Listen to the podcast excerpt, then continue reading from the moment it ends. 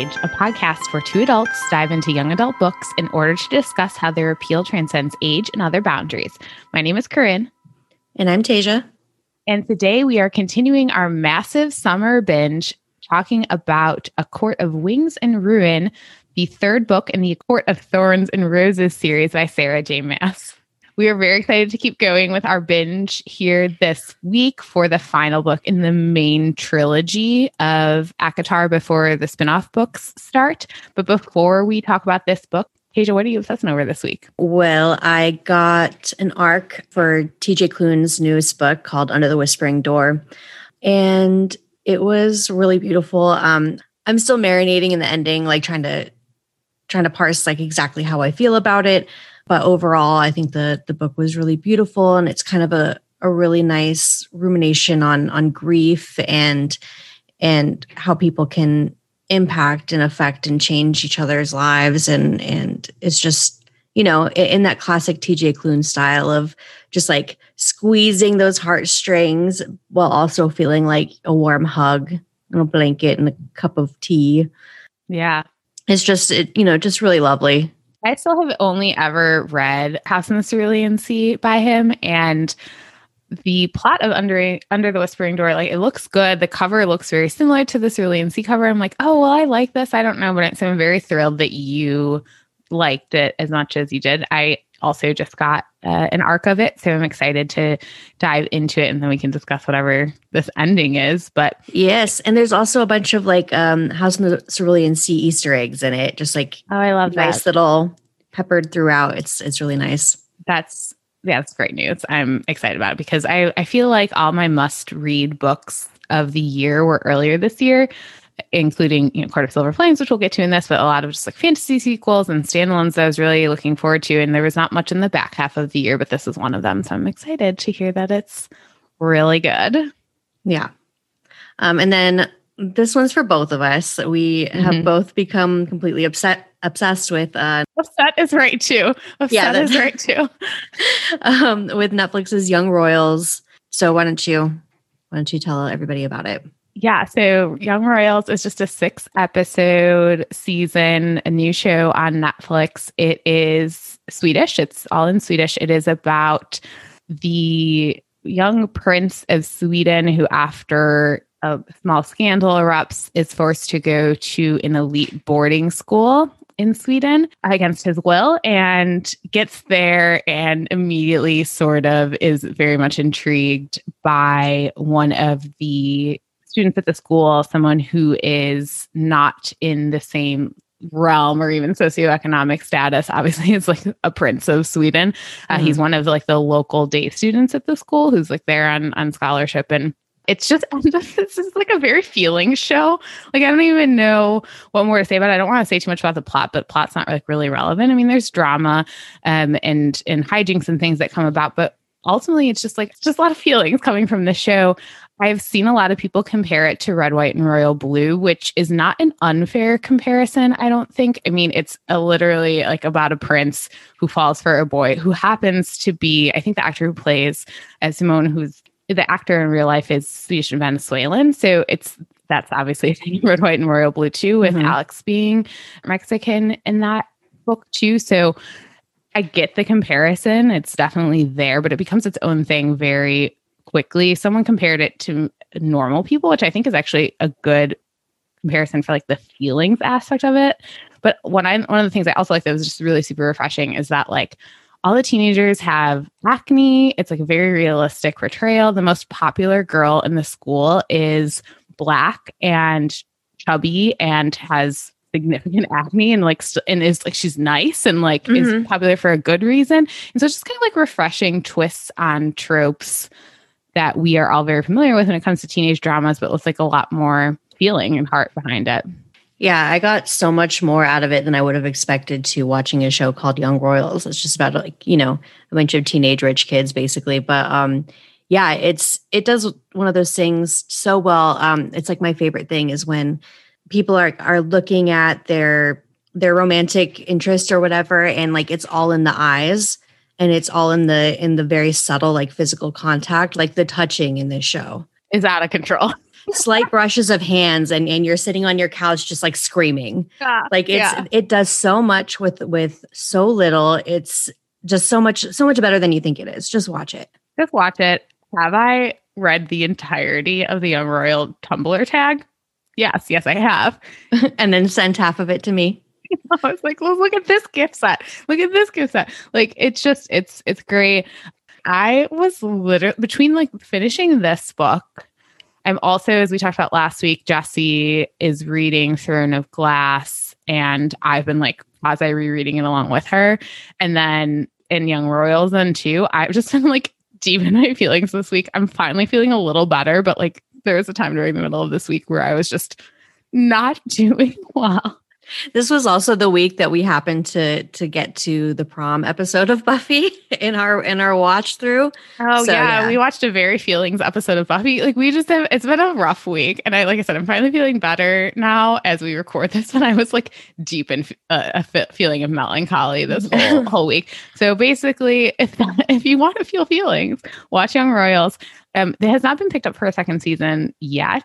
I can't imagine that it won't be because it seems to be kind of taking over everywhere, and it definitely needs a second season. So it's not like a cliffhanger of an ending, but it's like you want more.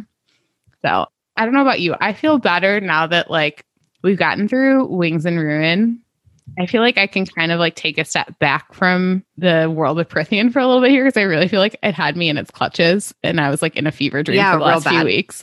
Yeah, like just again reading these books like I never read them before, unable to put them down. Like it was just really really hard. So maybe next the next time we record, we'll have even more obsessions to talk about. Hopefully we're not like waylaid by feelings about like 15 year old Swedish.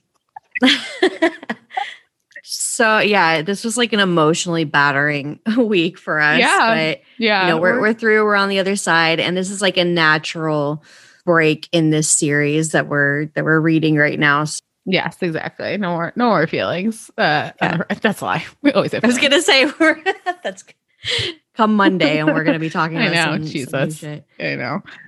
All right. So, as we always do, we're going to start with a summary of the book, which I prepared got from the same website I got the summary from last week, and I edited it down only to find out that that website is apparently like a very Christian, like family oriented website, which like is fine. Like, it doesn't seem like problematic in any way, but I guess I'll just say retweet does not imply endorsement Yeah. this is stolen from unplugged.com. I don't know what they are. They said a very nice summary, which I tightened up even more. So again, retweet this not for so Teja, whenever you are ready. All right. Feyre was married in secret to Rhysand and is now High Lady of the Night Court. She returns as a spy to the Spring Court with Tamlin, pretending that she had been brainwashed into staying with Rhysand in the Night Court for all those months, but secretly plans her revenge. Tamlin agreed that in exchange for Hybern's help in getting Feyre back from Rhysand, he would open the Spring Court's lands to Hybern's invading forces. Feyre sows discord throughout Tamlin's court and undermines the High Priestess Ianthe. Feyre argues with Tamlin, purposely inciting his temper, and when he causes the room to explode, Feyre doesn't shield her body. Tamlin's court begins to hate Tamlin for his abuse. She also incites Tamlin's jealousy by confiding in Lucien. Feyre learns that Hybern plans to use the cauldron to bring down the wall between Prythian and the human lands. Armed with this information, she leaves the Spring Court with Lucien. When she returns to the Night Court, her sisters, who were forced into the cauldron and transformed into High Fae, are angry, depressed, and cold to Feyre. Elain speaks strangely of things that haven't happened yet, and Nesta possesses an otherworldly presence that none can understand. While Nesta and Amren work to find a way to fix holes in the wall, Rhysand and Feyre try to find allies for the impending war, bargaining with dangerous immortal creatures in exchange for their aid. While Lucien goes to the mortal realm to track down a mortal queen and her forces, Rhysand calls a meeting of the High Lords. The High Lords, except for Beron and Tamlin, pledge to work together against Hybern, and they all leave for their respective courts. After several smaller battles with Hybern, the Suriel tells Feyre that Amren and a spell in the Book of Magic are the key to winning the war. Before the ultimate battle, Elain is kidnapped by Hybern. Feyre and Azriel go to rescue her and are saved by Tamlin, who has secretly been working against Hybern from the inside. The final battle ensues. Spring and Autumn surprisingly join the fray, as do human troops. Feyre's father and Lucien found the Firebird Queen, and her army joins the fight. The armies of Miryam and Drakon Fae, who fought in the last war and have been hiding ever since, come to Prythian's aid as well. Even with the additional help, the fight does not go well for the human Fae army. The cauldron destroys the bone carver and many of the Night Court's army. Nesta amasses her power as a distraction for the king, while Amren and Feyre go to the cauldron to nullify its power, which Amren said they could do. Feyre touches the cauldron and its magic traps her. Amren lied to Feyre. The spell isn't to nullify the power in the object. Amren uses it to unbind herself from the body she is trapped in. Nesta and Cassian face off against Hybern. The king has captured Nesta's father and kills him. As the king is about to kill Nesta and Cassian, Elain comes from behind and stabs him in the neck. Nesta ends the king's life by beheading him. Despite the king's death, the battle rages on. Amren transforms into her true self, a winged, haloed creature of blinding light. She unleashes fire and brimstone on her enemies before burning out. The cauldron is broken and, and starts to pull everything into its nothingness. Feyre tries to fix it before it destroys their world. She uses a spell, but her power is not strong enough. Rhysand gives her his power, and in doing so, knowingly gives his life. The cauldron is fixed, but Feyre is distraught and demands that the other High Lords must resurrect him like they did for her. They all do, including Tamlin, and Rhysand is brought back to life. When Rhysand died, he saw Amren in the cauldron and asked if she wants to come back. She did and is given a resurrected High Fae body. After the battle, Feyre calls a meeting to discuss a new treaty between humans and Fae before she, her friends, and family return to Velaris and to the night. Ooh. So this is probably the most like plot driven of the three books that we've mm-hmm. read so far in this series. And in that respect, I think is, I don't want to say like the best book. I mean, Court of Mist and Fury is my favorite book of this world. But in terms of just like, like an epic fantasy saga, this is the best book, I think. Mm-hmm of the bunch every every battle is so compelling all the efforts to get all the allies are so compelling to me it moves so so fast it doesn't have the same emotional impact that a court of mist and fury does although there are emotional moments but i do really like reading this book just for like the adventure of it all and the adventure is just heightened by the fact that now you do care so much about these characters so the emotional labor of the first two books really plays out really well here yeah, I totally agree. I think the the first two work well as like a setup and and a you know the romantic intrigue and all of that, but this one like really everything just comes to a head in a really nice way. I rarely read stuff where the battles are like you said just as compelling as as the emotional stuff and the political stuff. Like I, I was like crying through the entire final yeah. battle scene. Like it's done so well. The the tension is is perfectly ratcheted up. Like you just feel it that whole time. It's so propulsive um, the political intrigue is really great too. Um, yeah, it's just it's kind of a knockout of a of a third book in a trilogy. It really is. And I know at the end, some people critique the end because it's just kind of Deus Ex Machina after mm-hmm. Deus Ex Machina mm-hmm. after Deus Ex Yeah, the Amren stuff I do I do take issue with. Yeah, yeah. And we'll talk about all that more specifically. But like it doesn't bother me that like last minute you have spring and autumn joining the fray. Like that's and and mm-hmm. and the mortal forces led by Elain's former fiance like that you feel that because you saw the seeds leading up to the, the reasons why they didn't want to participate their dad failing in on the Nesta ship at the end like always makes me cry so like it that kills. payoff is is so yeah. good I think like when it's some when something is so emotionally rewarding, the the Deus Ex Machina of it all doesn't really bother me. Like yeah, it doesn't same. bother me about about the human army showing up or or spring and autumn showing up. Some of the Amren stuff kind of bothers me just because like what has she been doing this entire book? Like yeah. it's, it's very like very Deus Ex Machina. But the other stuff, it's so emotionally rewarding that I'm like, okay, like this is this is fine. Yeah. But I think it, the reason it works then for me too, just like in a plot perspective, is you get like these smaller, quieter moments. Like there's this massive battle ongoing, and then the whole scene where Nesta goes to save Cassian and they and he kills their father, and then they're about to die. And Elain of all people comes through and is yeah. it kills King of Hybern. So you get like smaller beats within the whole thing that helps, and then like the whole last passage with Feyre and Amren, and then also ultimately Feyre and Rhys is is really really compelling. And I guess mm-hmm. maybe like one of the first places we'll start then is we've talked about in all the books is like our feelings on Feyre. And I, you know, was kind of harsh on her in the first book. And I say that I don't love her because she's not the most like proactive a lot of times. And I think in rereading this book, I was thinking about like, okay, why has that always been my perception of Feyre? I think it's because in this last book, Sky Feyre, first of all, is the best Feyre. Like it's so, so, so good. I love all the spring court intrigue. I also like that it has negative ramifications that they have to deal with then too, like showing the the side of the flip side of that like lust for revenge and not thinking strategically. But that's my favorite Feyre. So then the back half of the book for Feyre is not as exciting. I mean, I love when she goes to save Elain at Hybern, but then at like the the end, the final battle, she sits it out for reasons that are very valid. But you know, she really doesn't have a huge role at the end. It's it's ultimately Rhysand transferring his power through her that like saves the day. And and I like Feyre a lot. I just ultimately always want something a little more from mm-hmm my fantasy heroine. Like she's our POV character throughout, but she is not she's not the game changer. Yeah, she's like purposefully sidelined in the final battle because she's, you know, for plotty reasons, she's like literally stuck to the cauldron. Like so all she can do is sort of witness everything right. that's going on and it's more like the big emotional moments really belong to other people. Yeah. And Nesta and Cassian stuff is just like out of control. But yeah, um Spy Feyre is the best Feyre. And I do like that they get into the ramifications and, and it, it, feels natural to me that she would be feeling like some guilt for like destabilizing the spring court in that way. But like i really think that would have happened anyway just because of tamlin. Yeah, yeah i think she accelerated that process but really what she's doing while she's sowing this discord is she is she's playing on on weaknesses that are already there that already exist. Yeah. and and like the door that tamlin had already opened to hybern um yeah so yeah, I do. I think it's really interesting, and it really shows like the revenge plot plus the war and and all of that. Like, even if you're doing things for the right reasons, they will have like kind of unforeseen consequences, and I think that's important to show.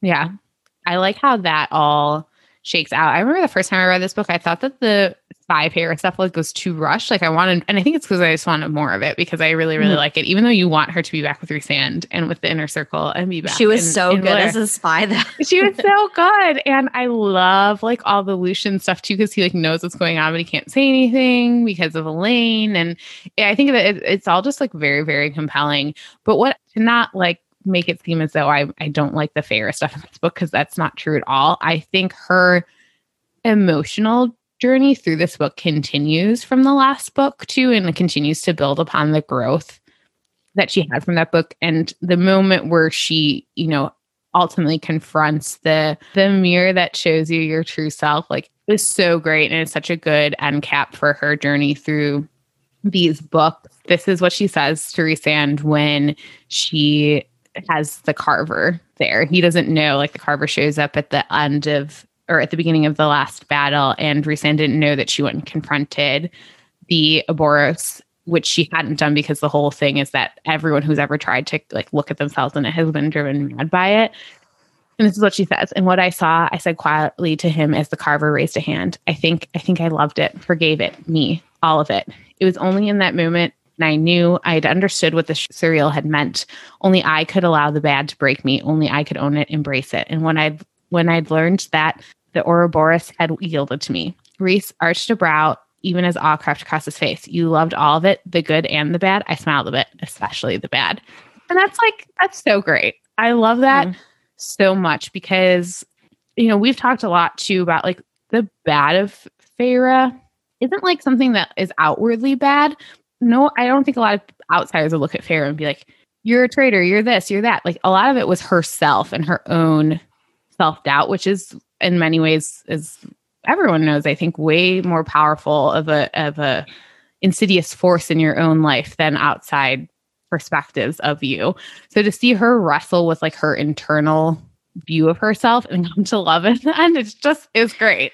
I mean, and and you you think about like the end of the Dream Thieves and the Raven Cycle, like all all character arcs that end in that kind of perfect moment of self acceptance and self love. It's everything you want in the culmination of a character arc. Yeah. Yeah, no, it's it's it's great. I love that aspect of things too. I love some of her quiet quieter moments too. Like, you know, this is her first war. All these people are hundreds of years old around her and mm-hmm. have dealt with this all before. And she thinks at one point about like the cost of war and how it's going to change her and how she has to do it anyway. You have to do it to like save her family, to save all these people she cares about, to save just the whole entire realm.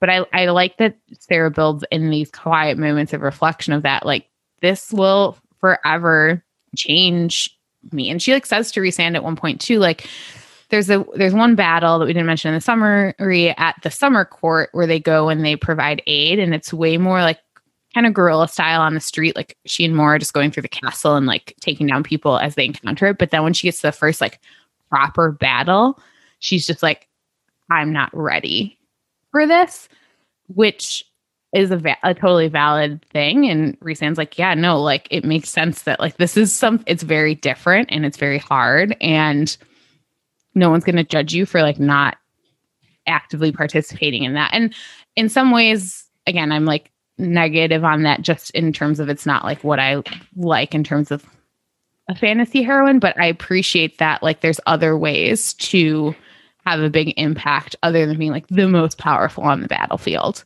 And she does that through like her cunning sci-fi stuff, but then also getting all these creatures to come in at the end and she does good.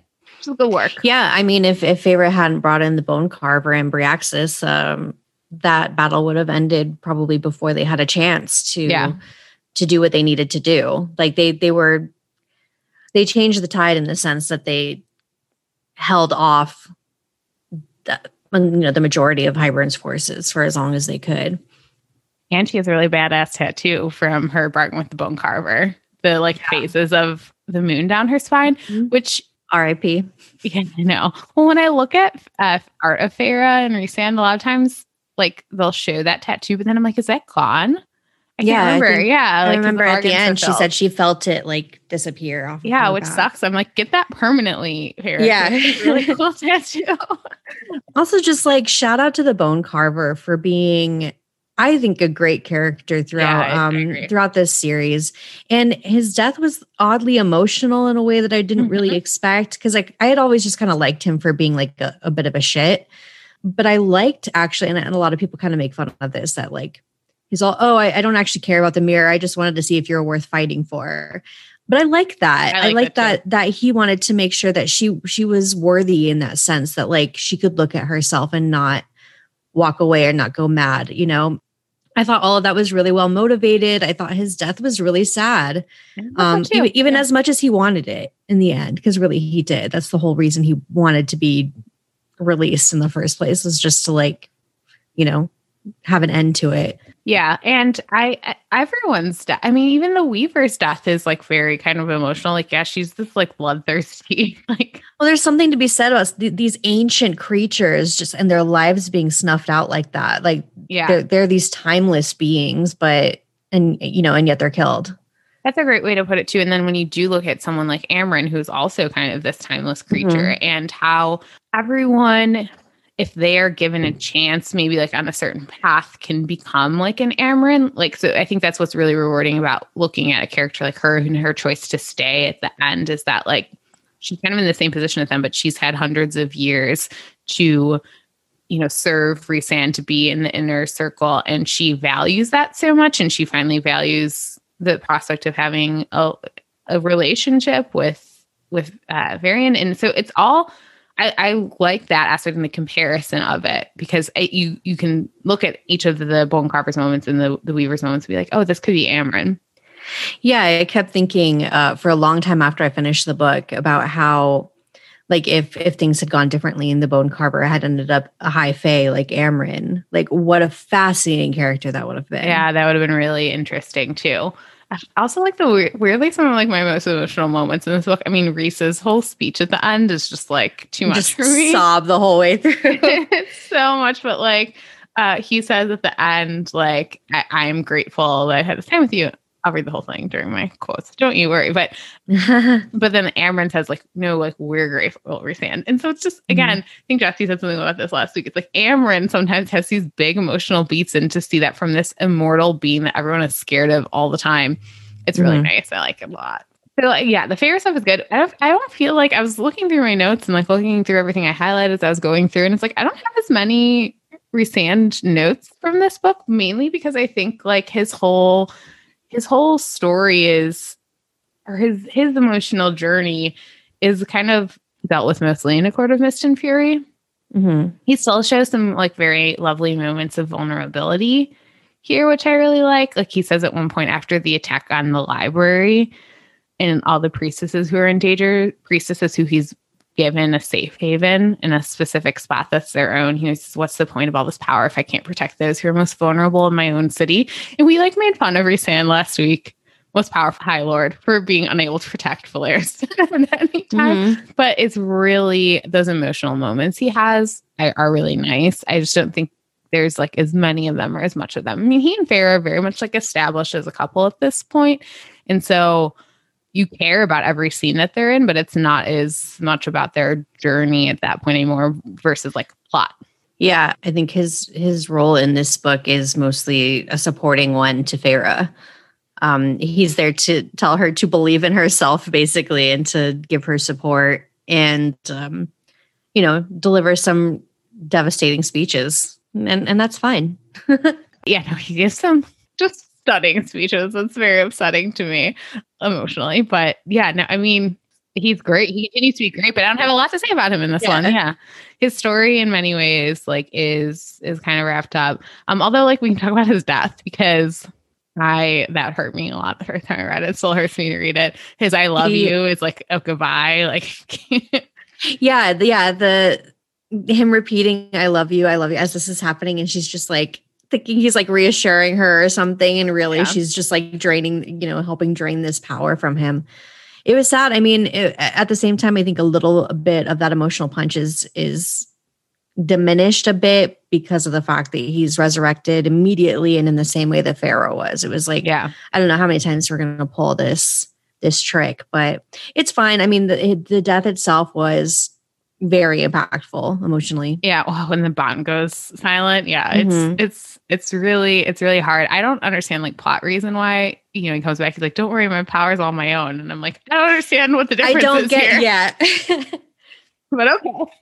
Maybe because he had power already, like he didn't like. Yeah, I don't know. I, yeah, I don't. I don't get it. Either, or because but, he was already Fae and he didn't need to be. Yeah, like, remade in that. Yeah, that's same, yeah, maybe. it doesn't matter. This is it's very hand wavy. Sarah doesn't care about, so yeah. let's not care about too much. Like, I she just killed her main character, and we're like, but why does he only have his power? yeah, I don't think she cares. Um, and it's fine. You know, it is very emotionally affecting and um, it's very it makes me very sad and then you know it prompts them in the end to make this bargain between each other that they'll always um, be together which is like a, and they'll go to they'll leave together leave this world together at the end when mm-hmm. the time comes. And um, that i love that scene too where she like has her tattoo switched to the night court insignia. It's just it's a very nice end chapter here. Yeah. Maybe while we're talking about that last scene the, the death scene we can talk about tamlin because the Tamlin stuff in this book, I think, is is really interesting, and we get the moment at the end where he does contribute. He's the last filer to contribute to bringing Sand back, and I continue to like not like him at all and hate him in a lot of ways. There is a small, I, I would say it's a small fraction of this fandom who wants more for Tamlin going forward, more redemption from Tamlin going forward. I think what we do get in this book is quite frankly very generous of Sarah. Yeah. But I think it, it, all works for me really well. Mm-hmm. I think, you know, he's awful, awful when Feyre is in the back in the spring court you know he's he's still doing the same stuff even though he's ostensibly got her back he's still tempted to like and easily led into these moments by Feyre of exploding temper and he's working with Hybern, which yeah, like he it was apparently a long con, but like he still sucks. it's, it's like, kind of a shitty long con too, because like in this con, he's invited Hybern's army into his lands and and fucked a lot of shit up. Like we talk about, you know, the the consequences of Feyre just destabilizing the spring court. Like Tamlin in his own little plot kind of did worse. Well, his con is born out of his sense of entitlement to Feyre. Like the mm-hmm. only reason he does it and is in that position is because he wants her back. So, you know, I I really I love the scene where she and Azriel go to Hybern to find Elain.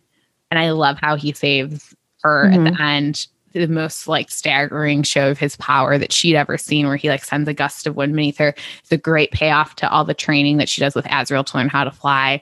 Um, I don't, I, I, I love the whole um, Nephelle philosophy that the weak, your weakness can ultimately become your biggest strength. I like that moment from Feyre. It's like I thought like me learning to fly would be the fulfillment of that here, but it's actually Tamlin. Like Tamlin, the weak link amongst the High Lords, he's the one who comes through. Um, mm-hmm. And so I, all these moments, that's enough for me. I don't need any more Tamlin quote unquote redemption. I mean, like some characters can just be bad and they're broken and that's it, but that doesn't mean they that they can't have rewarding moments along the way. And I think we get enough of those here that I don't need anymore. Yeah, I think that he can remain kind of on more. I mean, more or less neutral ground. Like he's mm-hmm. not good, but he's right. not horribly evil either. Like he has done really he, he he's come nowhere near making up for like the the horrible shit he's done to Feyre, but he has done stuff and I don't need him to do more. I don't need him to like die in some big you know culmination of a redemption arc. I don't need him to become suddenly a good guy and get his mate and all of a sudden he's like nice. Um I think his moment of be happy Feyre is good. I think that's his best moment, the most I've ever liked him, and I can leave it at that. Yeah, like I'm actually makes me cry. Yeah, I'm happy to like nothing him forever after yeah. that. Yeah, no, I totally agree. I I don't need yeah, we don't need I don't need anymore. And I don't think I think we talked about this last week too in terms of like Feyre's perspective of it. Like her POV of him never lets him off the hook, and therefore we the readers don't have to let him off the hook. And I think that's mm-hmm. the same thing here. And you know, we'll talk going forward about how this is kind of the end of Rhys and Feyre's story for at least for now. The next two books we're covering are spin-off books, or at least the next book is the novella setting up all these spin-off books. And so we're not really in Feyre's POV uh, much anymore going forward. And so she is the one who has to ultimately decide whether or not she'll is ever going to be able to like forgive Tamlin. She's not there at the end of this. She can appreciate what he does for her in this book. And that's where I, as the reader, would like to stay too. I would like to continue to stay on that same path with with Feyre.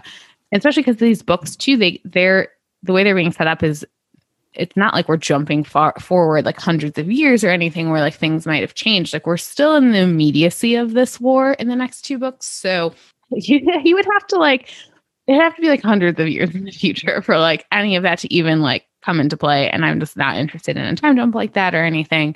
So I just mm-hmm. I hope we never get that.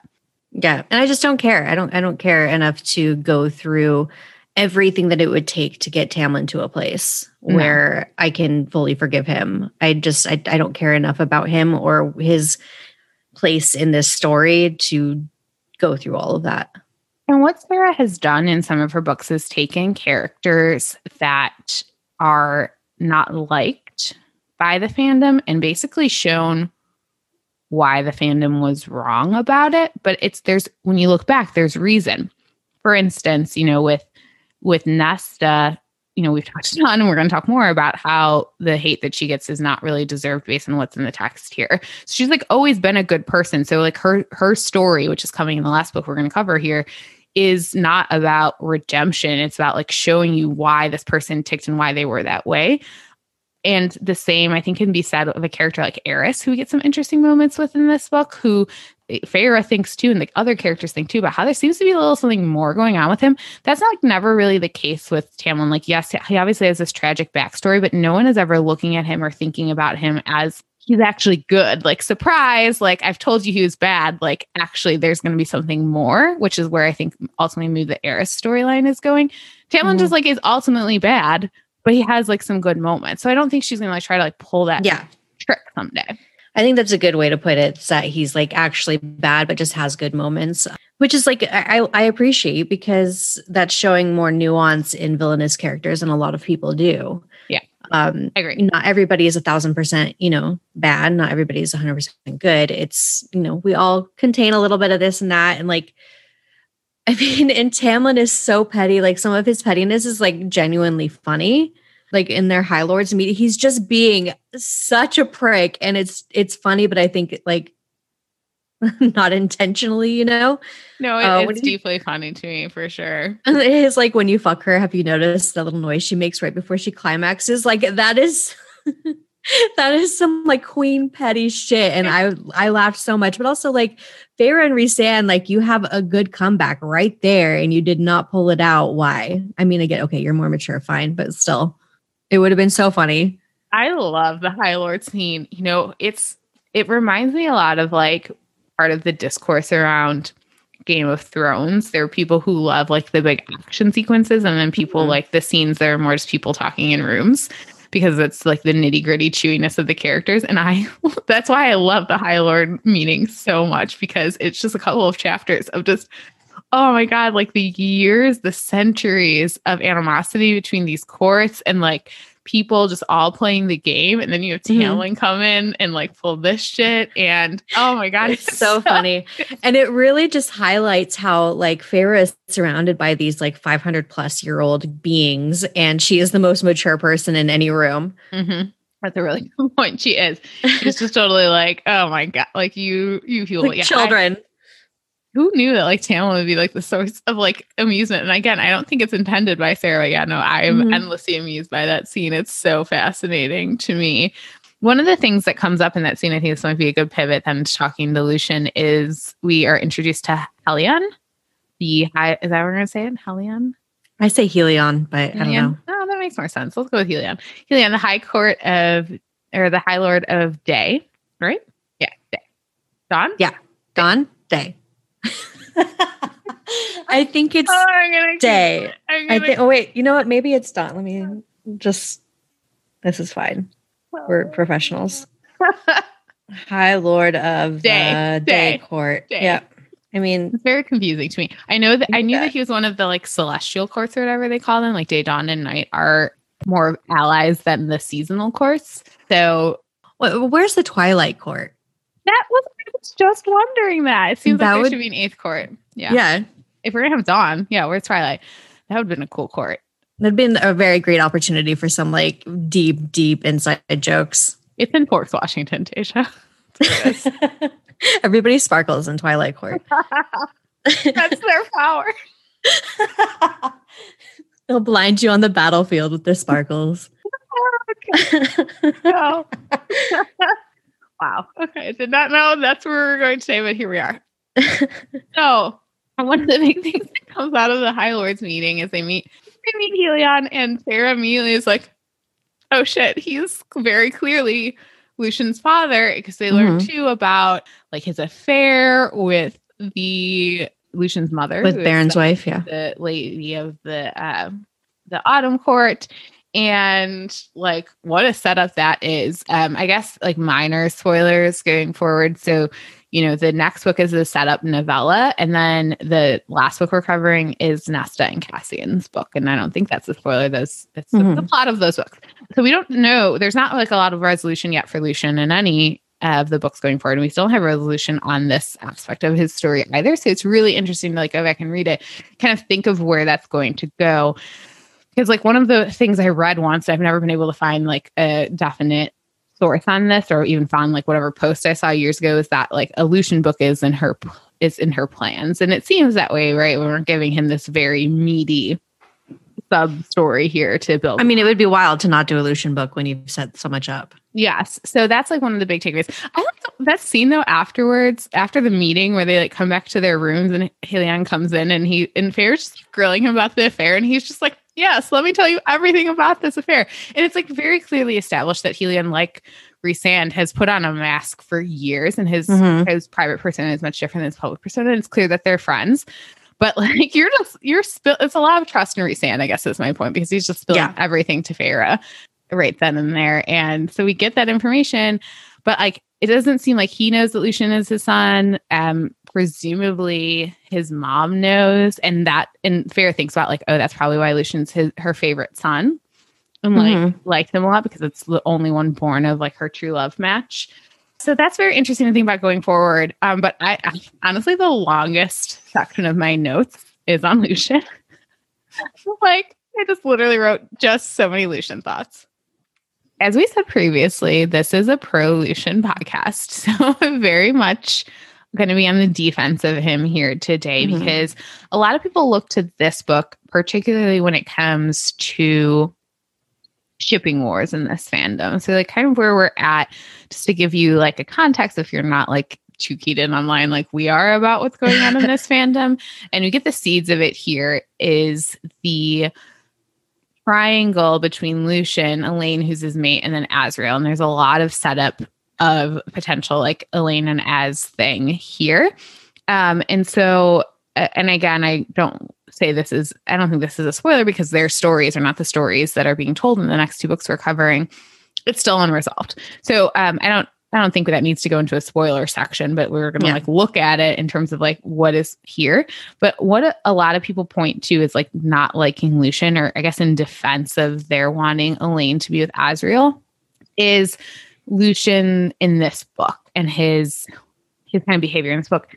And uh, you know how he didn't. We talked a lot about like you know how he didn't to whatever extent he was able like stand up for Feyre in the beginning of A Court of Mist and Fury and then one of the things that people point to about this book is that like he is only really or like the argument made against Lucien in this book is that like he is only on Feyre's side because Elain is his mate. And I vehemently disagree with that mm-hmm. for many reasons. I think there are so many parallels drawn in this book between Lucien and Feyre and their reactions to the night court and what is so different about it compared to where they came from at spring. And you know, Feyre thinks about this when it comes to solution and his reaction on things. At one point, she slips into his mind too, and he's with Elain, which is maybe not great of her to do, but she's in his POV at that point, and he thinks, you know, that circle of people who now claim to be Feyre's new family. It was long ago what he thought life would be like at Tamlin's court. So, like, he has been with Tamlin. Again, we said this last week hundreds of years longer than Feyre was there. So he is really just at the mercy of Tamlin for so much longer than than Feyre was, and is also victimized by Tamlin for a longer period of time. Not quite in the same way as Feyre, but he's and he's never known any different. So yes, if his mate is the impetus for him to leave that abusive situation, I think that's great. And it's not dissimilar to me of how Feyre is able to break through that because of her mate, because mm-hmm. of Rhysand. And that is ultimately the thing that enables her to leave. So I I just have a lot of soft feelings for Lucien. I think his his growth in this book is great. I think when you look to the fact that again he's been under Tamlin's thumb for hundreds of hundreds of years, how quick he is able to jump into supporting the Night Court and being on board with it, despite those hundreds of years of like abuse, is very commendable. Yeah, and I think it's important to note too that he acknowledges the ways that he failed Feyre and he apologizes for them and he tries to make them better. And he says at one point, I think, um, you were a better friend to me than I ever was to you. And he, you know, he has ulterior motives for not like ratting her out in the spring court, like despite knowing exactly what she's up to. But he still does it and he and he does it like he's he's the first to just be like, like yeah i'm coming with you i'm coming with you um helps protect her on the way to finding you know heading towards the night court even from his own family i also really appreciate the way that he handles the Elain stuff um mm-hmm. knowing that like they have you know how how deeply effective affecting these mating bonds are especially to the men that he is very cognizant of like giving her space and not bothering her at all and not hovering really like he when she's in the same room with him like he's looking at her but he's not like pestering he's very much giving her her space i don't know i just i don't see the Lucien hate at all as like i don't see the val- validity in that besides preferring another ship which is something that fandom does a lot, which is like, I'm going to tear down this one character because they are threatening the ship I prefer. Yeah. And what ultimately bothers me about like Lucien is that again, because I do see him as a victim in so many ways, that's what makes me really uncomfortable with it. And, mm-hmm. you know, particularly here too, he is sexually abused by mm-hmm. Ianthe in this book. And he does the rite of Calanmai, which he says to Feyre, like, this was of my own will. But Feyre thinks about how had uh, about how a line had been blurred badly and she wished she had been there to stop it. So, like, yeah, he sleeps with Ianthe during part of that, but he's obviously deeply, deeply uncomfortable. And then she legitimately sexually assaults him, and Feyre saves him at the end. And that is the impetus for him to leave. So to tear him down and say, like, oh, you know, he's being disrespectful of Elain or anything like that, like he's being super respectful and he he has been victimized too in so many ways. So like the arguments for me just it, they turn nasty in a way that like for someone who is a, a, victim to like tear them down just makes me really really deeply uncomfortable. And i don't like just it like, at all. when your ship like the validity of your ship depends on you shitting on another character i think i mean come on. Like yeah. like let's let's go outside and touch some grass guys. Like like this is fiction. It's okay that you prefer another ship, but you don't need to like abuse another character to do it. And if you feel like you need to, maybe like that requires a little bit of like self evaluation. Like, why are you yeah. doing that? Well, and the thing is, too, it's like, like Azriel too. Like, we can't really talk about our full thoughts on the shipping situation yet uh, for other plot reasons that are still to come. But we we love Azriel. Like it's not like a question of like even a preference of one or the other. But what is like interesting to me is like people love these books for kind of how Sarah does write multifaceted characters. I mean, that's what Rhysand is. That's what like Feyre's whole journey is, is realizing mm-hmm. like that what Tamlin was wasn't what she thought he was.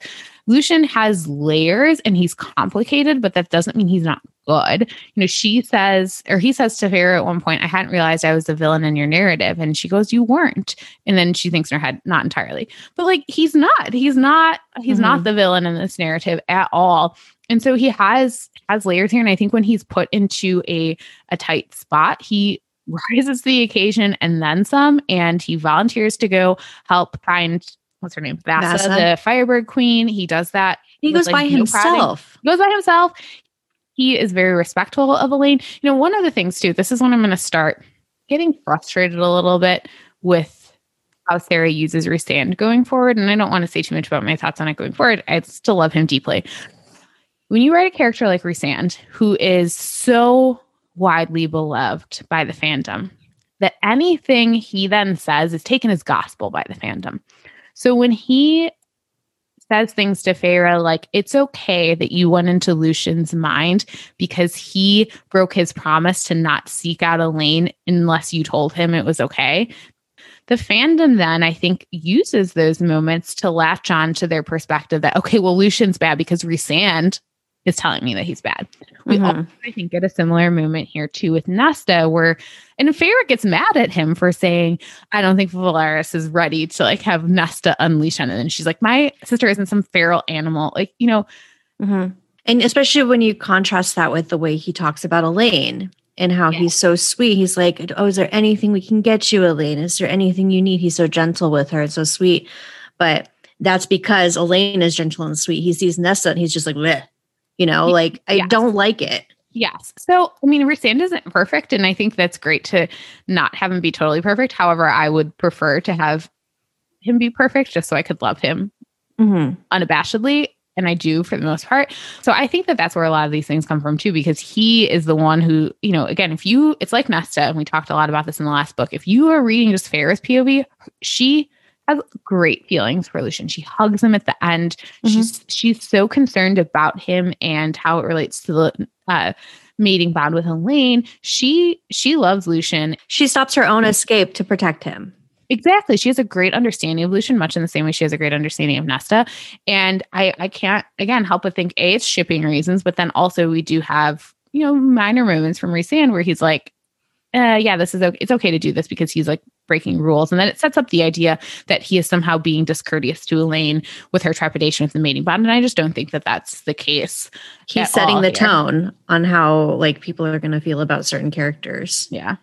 I just I love him. I think he does great stuff in this book. He immediately like offers to help Azriel. Like he has a good point about like Feyre's power and how like the other High Lords are going to react to that. Like he just great book for Lucien, I think. Um, mm-hmm. Um, I think it's really interesting in a book that doesn't have, like we said, a lot of a huge emotional like journeying left for Rhys and Feyre. Like to kind of see his progression through it is very fascinating to me. Um, and then also, I just texted you as I read this part about when they're on the run and he like puts his hair up and he's like fishing with bare hands. Feyre's like, oh, let me like make a fishing pole or whatever. And then she looks and Lucien's just like in the river. Lucien Vanserra like, just why is he so hot? We we had like a really rough couple of weeks in our DM where we were sending with with a friend of the pod Jesse, just a lot exchanging a lot of um Lucien fan art. And to, to those fan artists, I say, bless you. You are doing the Lord's work, and we appreciate your efforts. Uh, please keep it up. Give us so much shirtless Lucien with his pants very low. Very very low. And i want to see more with his hair up because that is a that is a visual i'm not yeah. i am not ready to put down yet. And as he said to me with the fishing with his bare hands thing it's our confidence king coming out in it is. it like, really is. Mm-hmm. we love to see it. We love to see it. And then we also learned too even more about like his his family during all of this too and like you know why his family like tried to like run him out like because he was just as a seventh son, he had room to like learn and and learn a lot about the territory and also like speak with the people. And then the people started really liking him. And um, he's a good egg. I won't hear yes. otherwise. And again, I we have we won't go too terribly, maybe we will terribly deep into our shipping thoughts this episode. I ultimately just want Lucien to ha- be happy. That's like my number one mm-hmm. goal. I don't if it's Elain, great. If it's not, great. Let us know if you too want Get Lucien Laid 2021 t shirt. I forgot we talked about that. That's all I want. I don't care who it is. Just let him mm-hmm. let him get some. Honestly, just just give my boy a good day. Yeah. I guess while we're here, then we can talk about we'll talk about Elain and, and Azriel then too.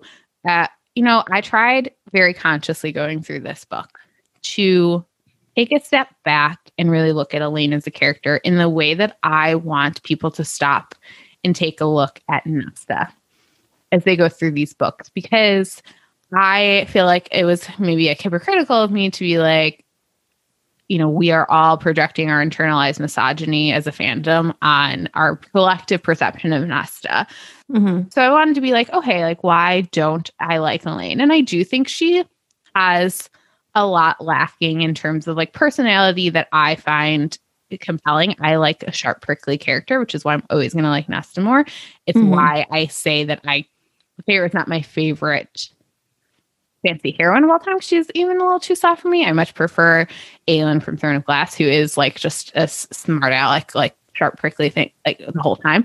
So that is, I think, a, it's mostly coming down to personal preference for me but she does have really good moments in this book. So I have to like give her credit for that because she does she does some good stuff. I mean, she is still a bit boring. Her again, her personality is not super appealing to me, but she her her killing the King of Hybern is hmm. incredible. Mm. I really love that follow through for both Elain and Nesta. Uh, you know, when right before Nesta goes into the cauldron, you know, she points that finger at Hybern. Uh, and and she makes good on that threat. And Elain to have Elain be the one that like kicks that off by you know what does she say? Like stay away from my sister. Like don't touch my sister. Um yeah. and then stabs him in the neck. Like that is not something you would expect from elain but I love it. I'm glad that she got to have some sort of impact on the overall storyline because yeah. otherwise she's it's just great. like this fragile little teacup that everybody's trying to yeah. protect. But she does, so I've noticed more than like to kind of counter, like, is she as fragile as we thought she is? She does get kidnapped scary. But what I love in that moment, it's kind of a subtle moment, but like Azriel has her and they're like trying to get Feyre to like run, run. And they have this like human girl there who Feyre is insistent that they st- take from Hybern's camp. And Elain starts yelling at her, like, come on, like we have to go now. Like she's yelling at the girl, like, mm-hmm. go, go. Like, so she does rise to the occasion. And I think ultimately I was just a little too critical of like her heartbreak and how traumatizing the whole process of being turned was, and I give Nesta a lot of credit for that in terms of like why she is the way she is. This is a very huge violating thing that she went through. And so then I am a little more forgiving of Elain in this book for her reaction to that. It's horrible. She was terribly in love. I also love the moment though, too, when they go to Graysen, her fiance, to be like, you need to let the humans into your your uh, mm. here so that they can be safe. You know, she says to him at one point, like, oh, you have this mate. Like, do you know what that means? You belong to him. And she goes, I belong to no one, but my heart belongs to you. So it's like, that's a great moment. Like, I love that. And so, like, I get her hesitancy to accept the mating bond. When I say that, like, I ultimately probably am an Lucien shipper, as they're called, it's mostly because Lucien is um, my baby and I love him, but I, I I like wouldn't hate if it was Elain either. Like she has a nice moment in that moment too, where she's like, she says his name is Lucien. Like she's she has like mm-hmm. a defensive moment, and it might be the mating bond coming out too, but she's not like totally resistant to it. I really appreciate that moment because like we've seen her throughout ever since she found out about Lucien like barely being able to make eye contact with him, like barely saying one word to him, but she yeah. does speak his name, which feels like a very big deal in this moment. And then at the end too, like Feyre like nudges her because she's like, "Oh, Lucien, where are you gonna go next?" And Feyre nudges Elain, and he's she's like, "Oh, you come to Velaris." So like she's getting there on her own. Like she's mm-hmm. not um totally clueless on a lot of that. I just think that it's also like there's something to be said for how like you were talking about how traumatizing it was for her to be made Fae and to lose like this big love that she had. Like she was fully in love with Graysen. Yeah. But also the fact that she's dealing with these new powers that are like very confusing for yeah. her and for everybody else. I mean, for a while everybody thinks that she's gone mad.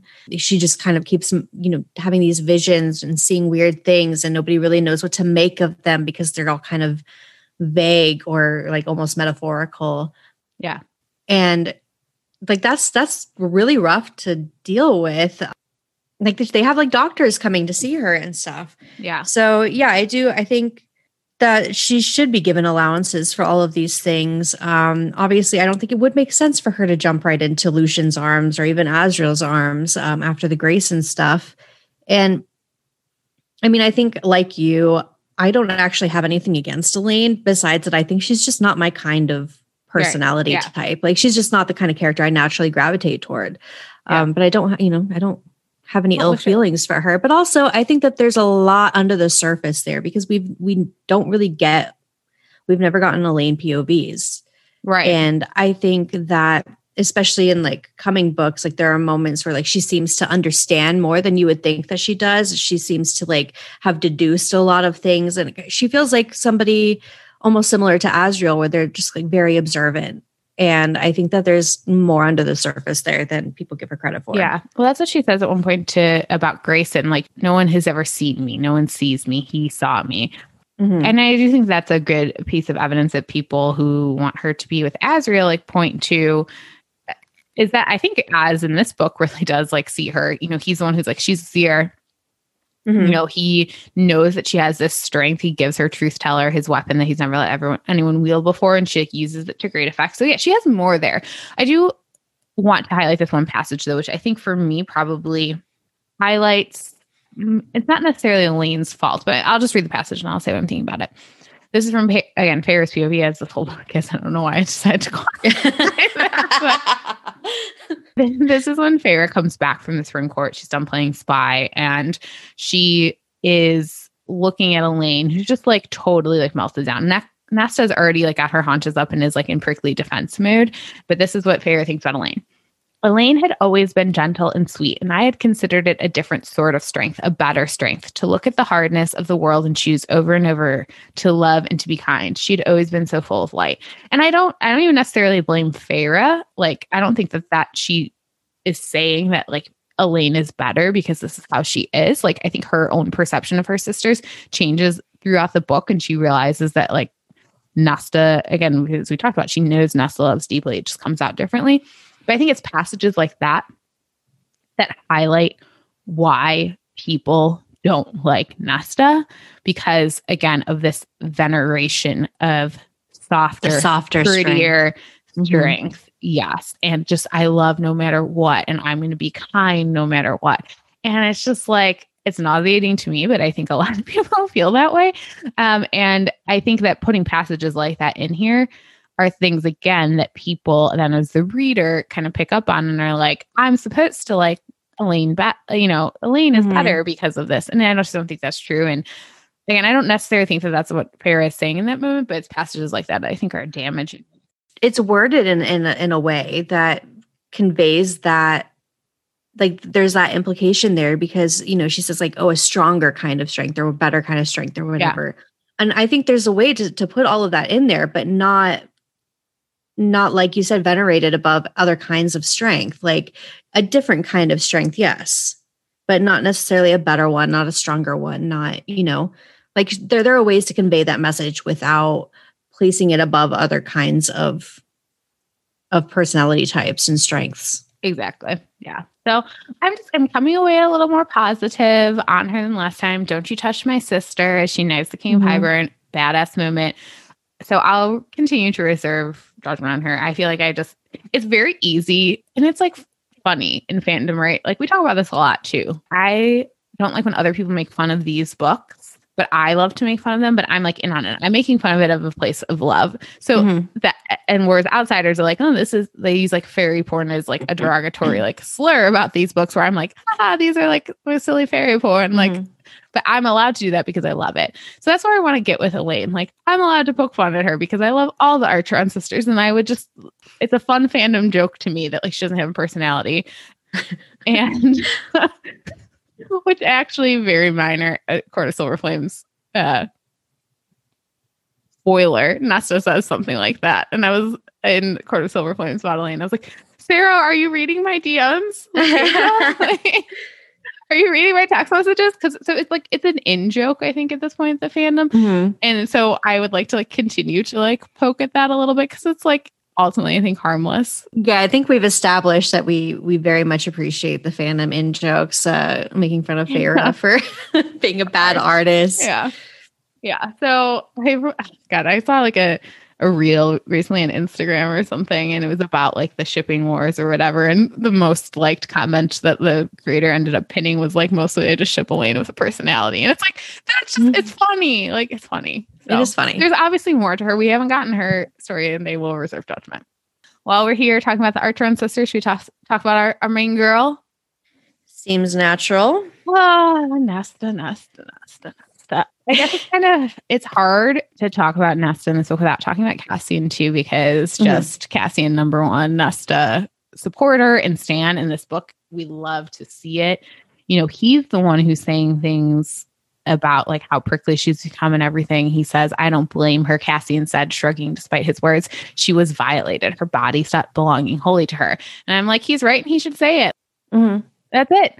I remember yeah. like reading somewhere once, like online, someone saying, like, oh, why is Nesta being so like whiny? Like she doesn't like she gets to be like beautiful and live forever. Like that sucks. Like, eh.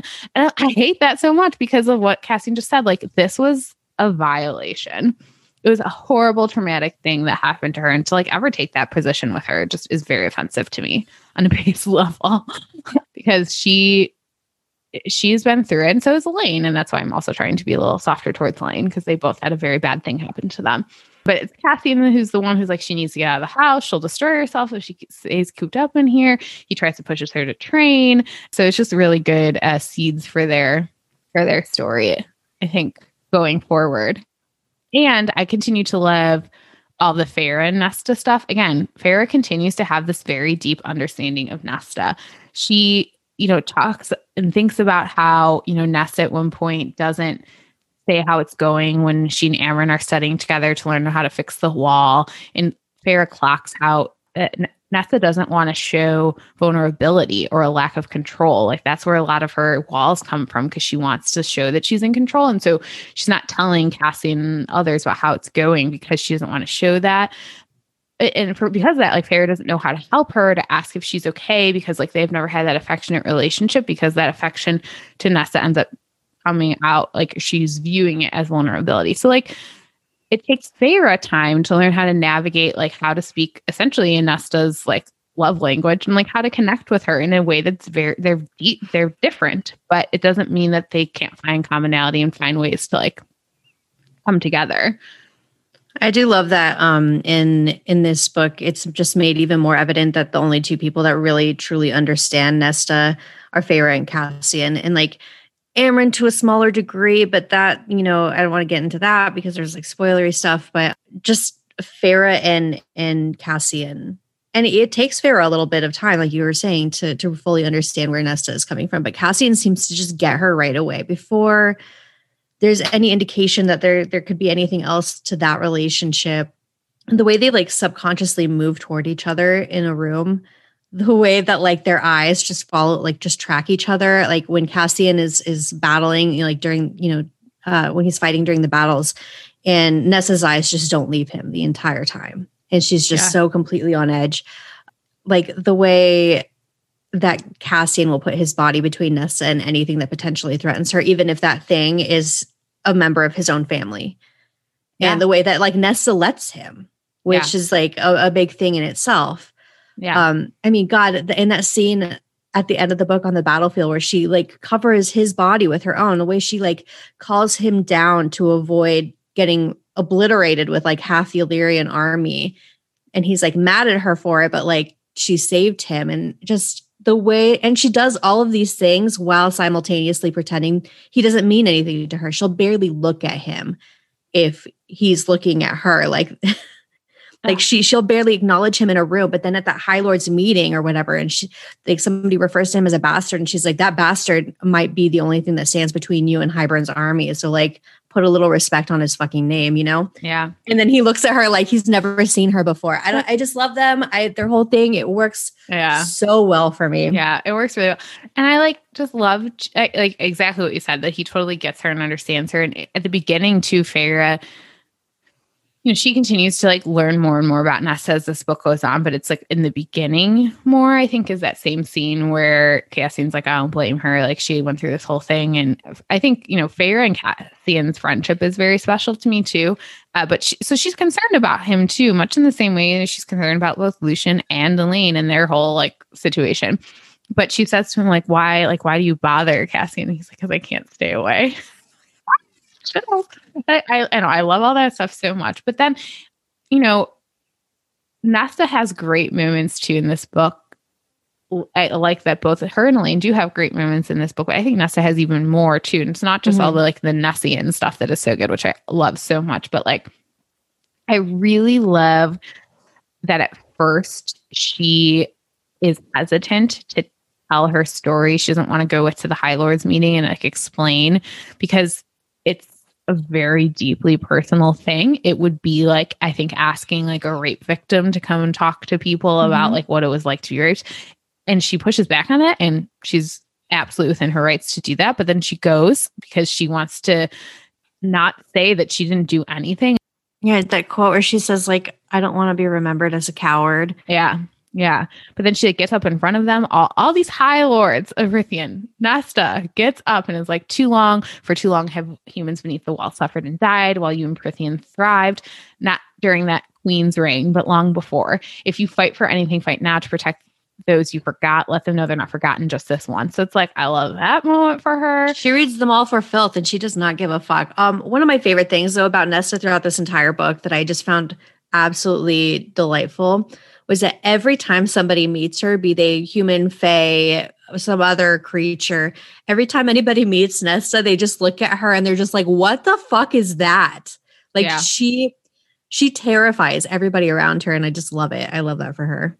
But then when you think of all of that, those moments, and you can see like how she's bothered by it too. Like no one understands it. No one understands what it is. There's so much talk about like not some I mean she literally took power from the cauldron like we know mm-hmm. this here. She can has this connection with it. And it's so big and we talk about it so much. You know Amren says great things to her like when you erupt girl make sure it's felt across worlds like that's great. But not only has Nesta been like violated she has this huge huge power that no one knows what it is. And like imagine how isolating that is. I just like that she uses that fear. That she uses that fear to like cow people like to and and like sort of make fun of these men that are like so afraid of this unknown quantity of a, of a person. Yeah. I just, I like that. What I love about Nesta is that I think that she would do that like irrespective of that power though, which mm-hmm. is like why she's great. Um, but yeah, I just think like the lack of empathy, like surrounding, like she has, and in the same way, Elain too, like they both have like totally new like powers all of a sudden and no one really knows the extent or like what they are and so that's very isolating and so again the lack of empathy around that makes me like sad um, to read about because, um, again, they both been through it. Um, I also really like this moment too, though, when they go to the to Graysen's and they're like in this small little cabin, and you know, Rhysand is speaking to her through the bond to Feyre and it's like, it's okay, like no place can hold you, blah, blah, blah, blah. And Nesta like tracks that Feyre isn't right. And Feyre shares with her, like, I have a hard time with small spaces, blah, blah, blah, blah. And Nesta says, like, I can't get into bathtubs anymore. And then Feyre's like, oh, like, yeah. So again, Feyre has these moments of like understanding of why Nesta is the way she is, and the fandom should too. Yeah. And um, there's also that moment where Nesta tells Feyre, like, I didn't even know you, you couldn't read. Like, she yeah. didn't know that was a real thing. She's like, I just assumed that you could read as well as we could. So that again, I think goes back to some of our our criticisms of Feyre in the first ACOTAR episode that we did. Oh, how one of Feyre's things is that she had had this inability. Sorry, she had this inability to ask for help or to admit, yeah. you know, that she needed something from somebody else. So she's going around being like, "Oh, my sisters don't even teach me how to read," but they didn't even know she didn't know how because she didn't right. tell them. I mean, they were all kids at that time. They all like yeah. So I appreciated that reckoning though, because that's another thing that the fandom like uses against Nesta. Yeah, that she sat there and made fun of Feyre for being illiterate, but never bothered to teach her how to yeah. read. Well, she just she didn't know, um, I, and I think that's fair. I love when the three sisters come in and they sleep in the same bed together after they save Elain from Hybern. Mm-hmm. It's just it's very soft. I I love the sister That's, stuff. It's good. It's good stuff. That's another thing. Um, when Feyre went to rescue Elain and they came back, and Nesta just like throws herself into Feyre's arms and yeah. like sobs. She like gets there before Rhys. Like Rhys mm-hmm. goes to like make sure mm-hmm. Feyre's okay, and it's like Nesta's there first. I, I love that a lot. Just a couple of additional Nessian moments. I think we both have Nessian and Swoon, but some other moments I just really like. If you've listened to this podcast before, you know that I'm very much um, into touching very specific thing I like to read about. So Nesta, Nesta wrapping Cassian's wrist after it's injured. It's very soft. I like it. This is like a quiet moment I really like where they're going I forget where exactly, but Mor is waiting to winnow them, and Cassian won't take his eyes off of Nesta, and he like mm. reaches around Mor and just like interlaces his fingers with Nesta, and then like reaches back to Mor, like, and it says quote in silent order to transport them. He's just like, get out of my way Mor. Gotta get. I already loved Cassian, but like seeing Cassian in context with with Nesta is just like what a fucking dream. Oh my god, it's so hot. But also I just love him again, as I said last week, the more I read these books, the more my Cassian feelings just like skyrocket to like just unbelievable levels. Um, his self-sacrifice at the end mm-hmm. of this book, I can't handle it. You gave everything, Rhys. You went through that hell for us for 50 years. You think I don't know what happened? I know, Rhys. We all do. And we know you did it to save us, spare us. Let us return the favor. Let us repay the debt. And then he's just like, I'm going with Nesta to like draw out the King of Hybern. It's just, mm, mm, mm. Too much yeah. for me. Two, he's a such a good, a good. so much like, and he, he's just pure good. Like he just is. While we're on Bat Boys, talk about Az briefly. I just like moments of humor that we get finally from Az in this book, where he's training Feyre how to fly, and she's just like, hmm, like Az is low key funny, and I appreciate that. You know, I think we both, when we read this book, not to put words in your mouth, Tasha, but I think we both kind of like imprinted on Az because we like the dark, quiet mm-hmm. ones. Mm-hmm. Uh, but it's nice to see like more of him. I would still like more of him. Yeah, but we're not there yet. Uh, maybe someday. Um, and it's he it is it is really great like how he is very receptive to Elain and like kind of clocks what she needs and no one else really is.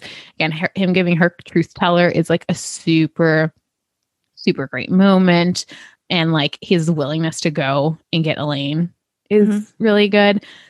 I mean the people that she that that ship uh Elain and Azriel like there's there's not nothing there. Oh yeah, I, no no. I do 100%. I do appreciate that like they're very similar in a lot of ways. Like we were talking about how they're both Mor observers than anything else. The quiet kind of understanding they they share with each other is really nice. And i think it's just as nice in a friendship as it is in a romantic relationship. Yes. Yeah. So let's talk about more. Yeah. So um okay i love Mor in Court of Mist and Fury. I think she's a great friend to Feyre I like her a lot what what was Sarah J. Maas doing with her in this book? I don't understand it. And I think this is what a lot of times, particularly in this series, I think, and Tasha hasn't read Throne of Glass yet, there's other bad representation issues in that series. I think for me, other than like obviously like the lack of diversity in this world in Prythian is a big issue, but the biggest like representation red flag to me is Mor. Mm-hmm. I think this this also goes to like how Feyre is like 19 and the most mature person in the room.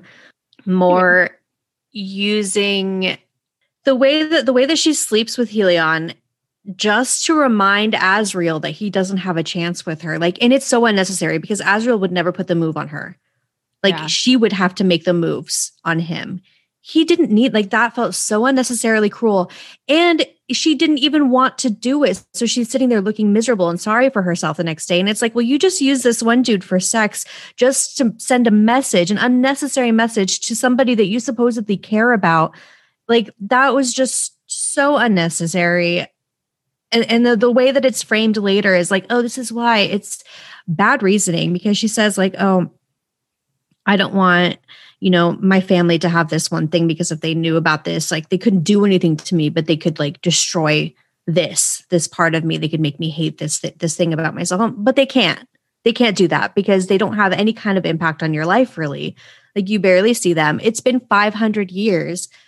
And this just feels like I mean, it, it, very much just feels like a straight woman writing what she would think this queer experience would be, but it's it's very like cliche, stereotypical. Like I'm in the closet because I'm, you know, I'm I'm afraid of this and that. But like in this context, it does not make the same kind of sense it would make in reality.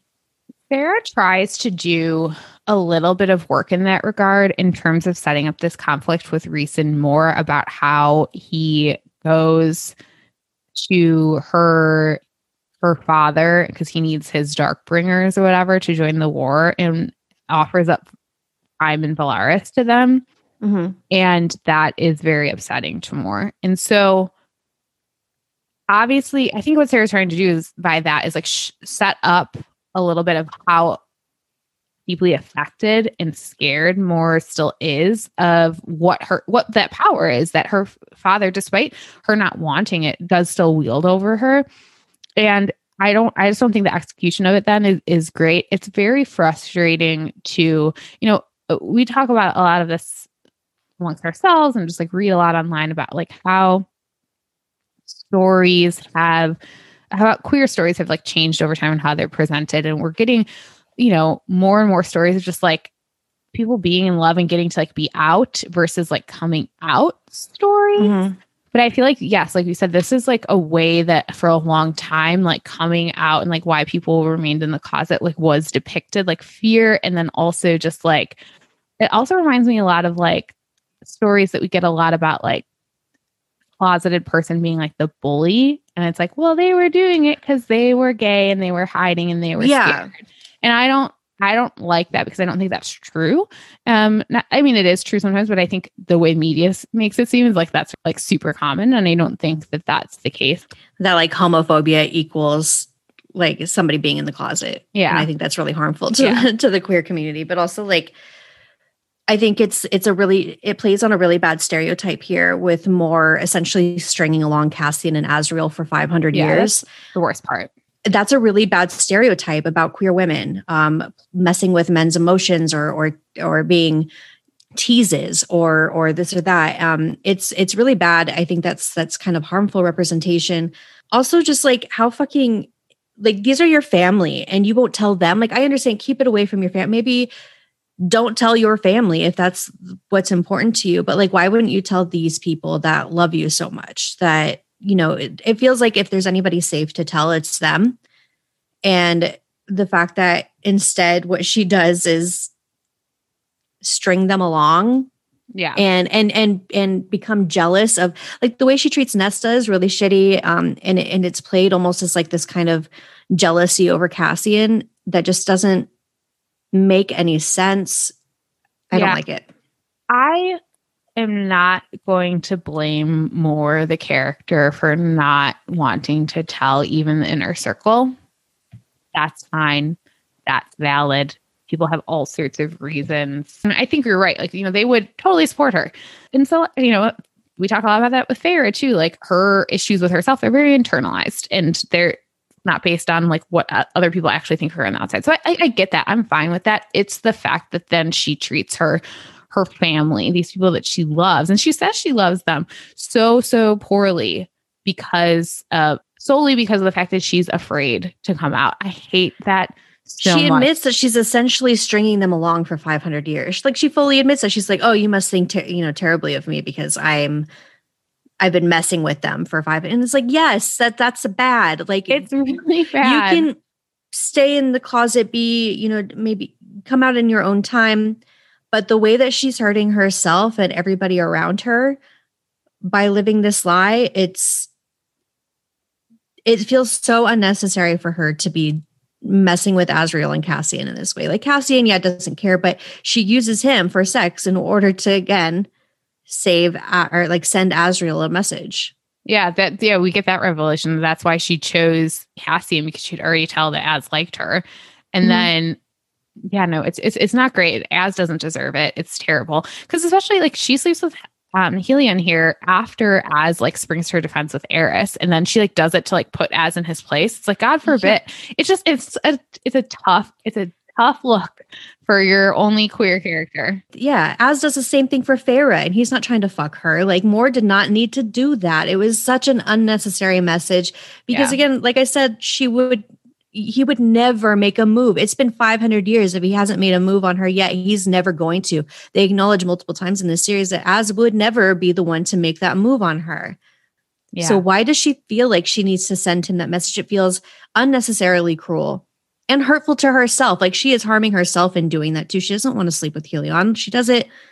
Yeah she does it to hurt somebody else essentially and it's just fucked up i don't like it it's yeah. a really bad it plays on really bad stereotypes on queer women yeah and then i don't like too how and i still don't quite get why she's so resistant to nesta and i don't want to get into spoilers for like future books but like even in this book she's like not really into the fact that like Cassian's into Nesta. And it's like, we don't know why. We don't have her POV. So it's like she's trying to protect Cassian or she's just like being a bitch for no reason. Like, I don't get it. It feels like she's being possessive because, like, yeah, She's had them we've seen play with for 500 years. Exactly. And we've yeah. seen um, through like bonus chapters and other people's POVs that like Cassian, for example, is kind of jealous of both Mor and Azriel with each other. Like they're all so like inextricably intertwined with each other that I feel like they're they're jealous of. I mean, none of them were jealous of Feyre. Maybe it's because she was so entwined, entwined with Rhys and not them. But those three, Cassian, Mor, and Azriel, like need to take a couple of steps back from each yeah. other because yeah. this is not healthy. Yeah. One of the things I also don't like then too, we get this, and this is a, great part about and what I really like, you know, they, she, along with Rhys, have been very instrumental in making like the library a safe place for the priestesses. So it's like she's worked, she's had terrible trauma in her life. She's working with people who have terrible trauma in their life. And like why she's not like receptive to like other people's trauma, like Nesta's, is frustrating to me. Mm-hmm. So, yeah, I mean, so again, citing back to this source that I cannot find anymore about like the future books in the series is uh, that Sarah, it seemed one point to have planned for a Mor book. And it, reading the next two books, I think the setup is kind of there for it. I'm so, so super hesitant of what that book will be. I mean, mm-hmm. I just don't have confidence in her ability. And we, we talk about this a lot or uh, kind of hint at it a lot and chew on personally about like how to include representation in your books if you are not within the groups that you're trying to depict that representation of. I don't know that I want Sarah J. Maas, an essentially straight woman, writing this queer woman's story because her books, she, I give Sarah a ton of credit for all the emotional journeys that she's taken a lot of her characters on. Great stuff. I can't wait to talk about Silver Flames, one of my favorite emotional journeys of a character. So she has it within her. I just don't know that I trust her based on this book to be able to do that with a queer character with any um in any way that doesn't infuriate me. But we'll see. Yeah. yeah, I have a I have a couple of issues with with a more focused book. Like first of all, I'm just not interested, right. uh, especially after this book. Like I'm just kind of annoyed with Mor and and like you said i don't trust sarah j maas to to write this book and also like these we've talked a lot about how these books are kind of like they're romance, romantic fantasy, romance fantasy, as opposed to like fantasy romance, right? Like mm-hmm. these are primarily romance books. Um, maybe with the exception of this one, which feels very much a like political war book. But um, yeah. I, I don't know how a Mor book is going to read with these being primarily romance because I don't see Sarah J. Maas as being the type of of ostensibly straight woman that's going to write sexy uh WLW stuff. Like yeah. I just don't yeah. I don't see that as happening and if it did I don't th- I don't even know that I would want to read it because it's you know because of who it's coming from. Yeah. And, so if she if she writes this whole Mor book that doesn't have any kind of romantic subplot, it's going to feel tonally so different from the rest of the series that it's not going to feel cohesive so I don't know how this is going to work. What I would want, like in, in an ideal world, I would want a Mor novella. Yeah. Where there is a background kind of build, like romantic buildup. Yeah. But I mean, if you're getting a whole book and I just I, I don't see Sarah J. Maas as, as being somebody to write because most most straight women feel more comfortable writing uh, MLM stuff than they do WLW stuff. Yeah. Yeah. And that feels very true of Sarah J. Maas. So yeah. Well, we we shall see. We shall see. But yeah, so that's just that's, that's for me the biggest number of this book. What did I say? You like looked at my Goodreads review from when the first time I read it, and I think I'm maybe a little more positive now. As I said last time, the language issues in Sarah J. Maas books I've started just to glaze over, and they don't bother me as much anymore. Uh, but what did I say for this one in my review? And I still, I still stand by it. I guess I was a little maybe too hyper- hyperbolic. Uh, I've never read a series where I very much love so much of what happened, yet also remained mildly infuriated while reading. But here I am, five stars for character and plot, uh, three stars for a writing style that constantly drove me up a wall. I would I would bump that up now. It doesn't bother me anymore. But then two stars for a totally botched attempt at representation rounding up to four because I cried my way through this. Yeah. I think it's a totally fair assessment of the contents of this book. Yeah. But you know, we we tend to rate with our hearts and not with our I know our our minds necessarily. We've talked yes. a lot about like in our private chats about this, um, in, in the way that we rate things. Yeah, intellectually, yeah. maybe maybe not a, a four or five star read. Emotionally, yeah. it is. Yeah. So there we go. Yeah, it, it is what it is. It contains multitudes. Yeah. Do you want to talk about Amren brief, briefly? Uh yeah. So like what the fuck is she doing? like this whole book she's she's reading a book this whole book um having like secret meetings with Nesta. We we don't get any kind of insight into what's going on there. She feels very like she's just opera and because we don't get her POV, we just have no idea. She's operating on her own like wavelength here and then at the end just you know pulls the deus ex machina and, and wins the battle for them and gets to come back as a high fae i don't feel very satisfied with Amren's story at all um, aside from the Varian stuff which i think is love very nice stuff. yeah it's very rushed i think that part mm-hmm. of the end and i think it's mostly because we have no idea what she's doing this whole book so it just all you know come, comes out at the end where it, there's no build up for it there's no like narrative reasoning for anything that's that's happening because we haven't seen any of it building up to this. Yeah, my biggest issue was well, I think it she does it for I think the surprise because I remember the first time I read it being like, wait, Amren, like, did she is she a traitor? Like, what is happening? I think it all happened so fast where this Suriel says to Feyre, like, tell her it's on these two pages or whatever. And so like she doesn't know until mm-hmm. the end. I think plot wise, it happens a little too fast for me, but I, I like the emotional payoff of it. For me, like she makes this choice to come back and she's been so uncomfortable for so long and has been so con- by being so contained and so that she makes that choice is really nice. So it on an emotional level or for me it just like, felt like it was like kind of whiplash at the end but the whole end of this book is very fast. Um, so i think i'm maybe a little more positive on it than you are. Maybe i'm just like very i keep sending you it's hard to find, but I keep seeking out and sending you um Amren and Varian art just like very into that.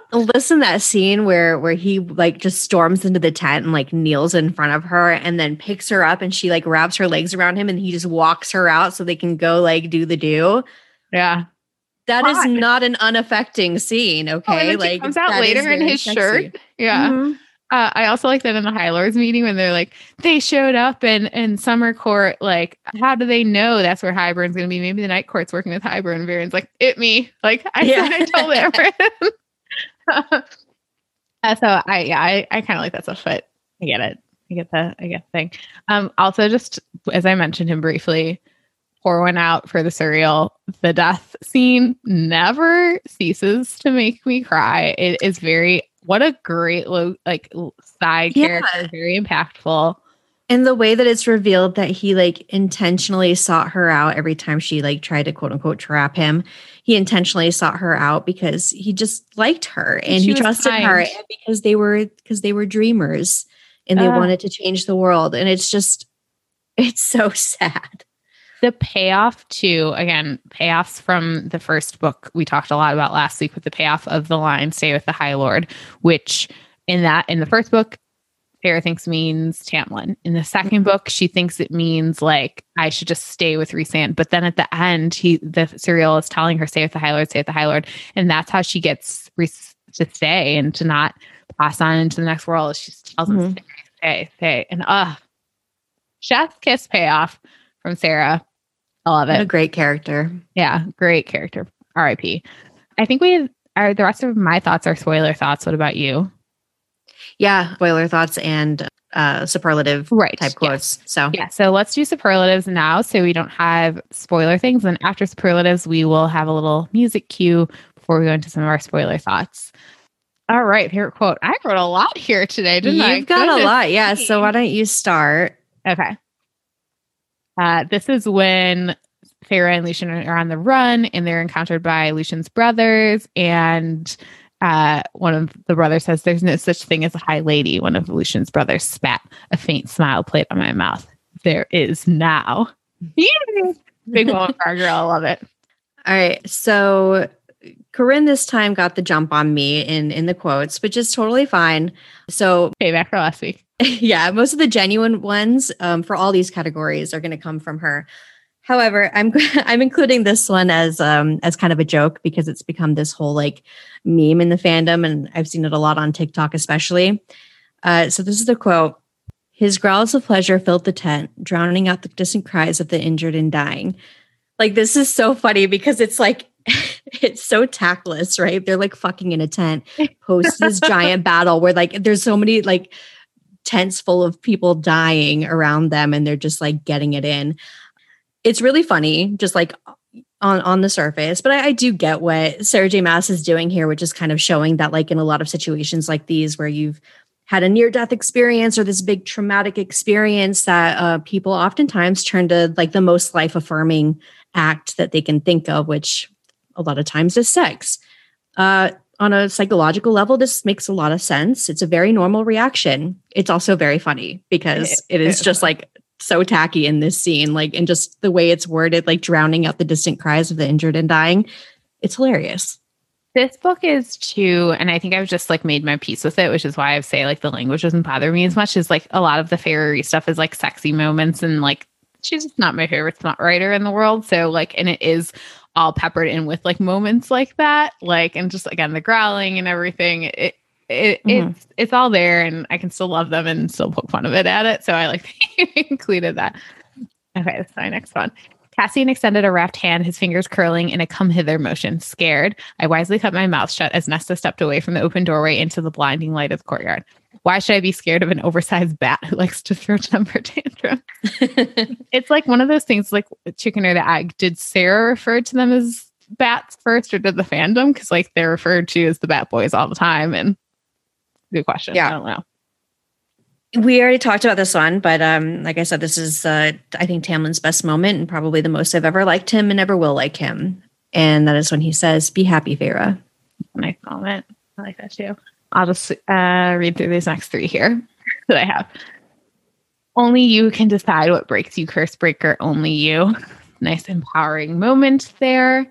This is when Rhys, or sorry, this is when Feyre and Azriel are about to go get Elain from Hybern, and Rhys comes to her and like gives her a pep moment. Is like, They took what is ours, and we do not let those crimes to go unpunished. His power rippled and swirled around me. You do not fear, Rhys breathed. You do not falter. You do not yield. You go in, you get her, and you come out again. I nodded again, holding his stare. Remember that you are a wolf, that you cannot be caged. And I just, I like that little pop up. Also, you do not yield is a big throne of glass quote. I won't say when it comes up in that series, but um, I like that she uses it. Um, it's a bigger thing there, but it's a nice uh, moment of the two series echoing each other.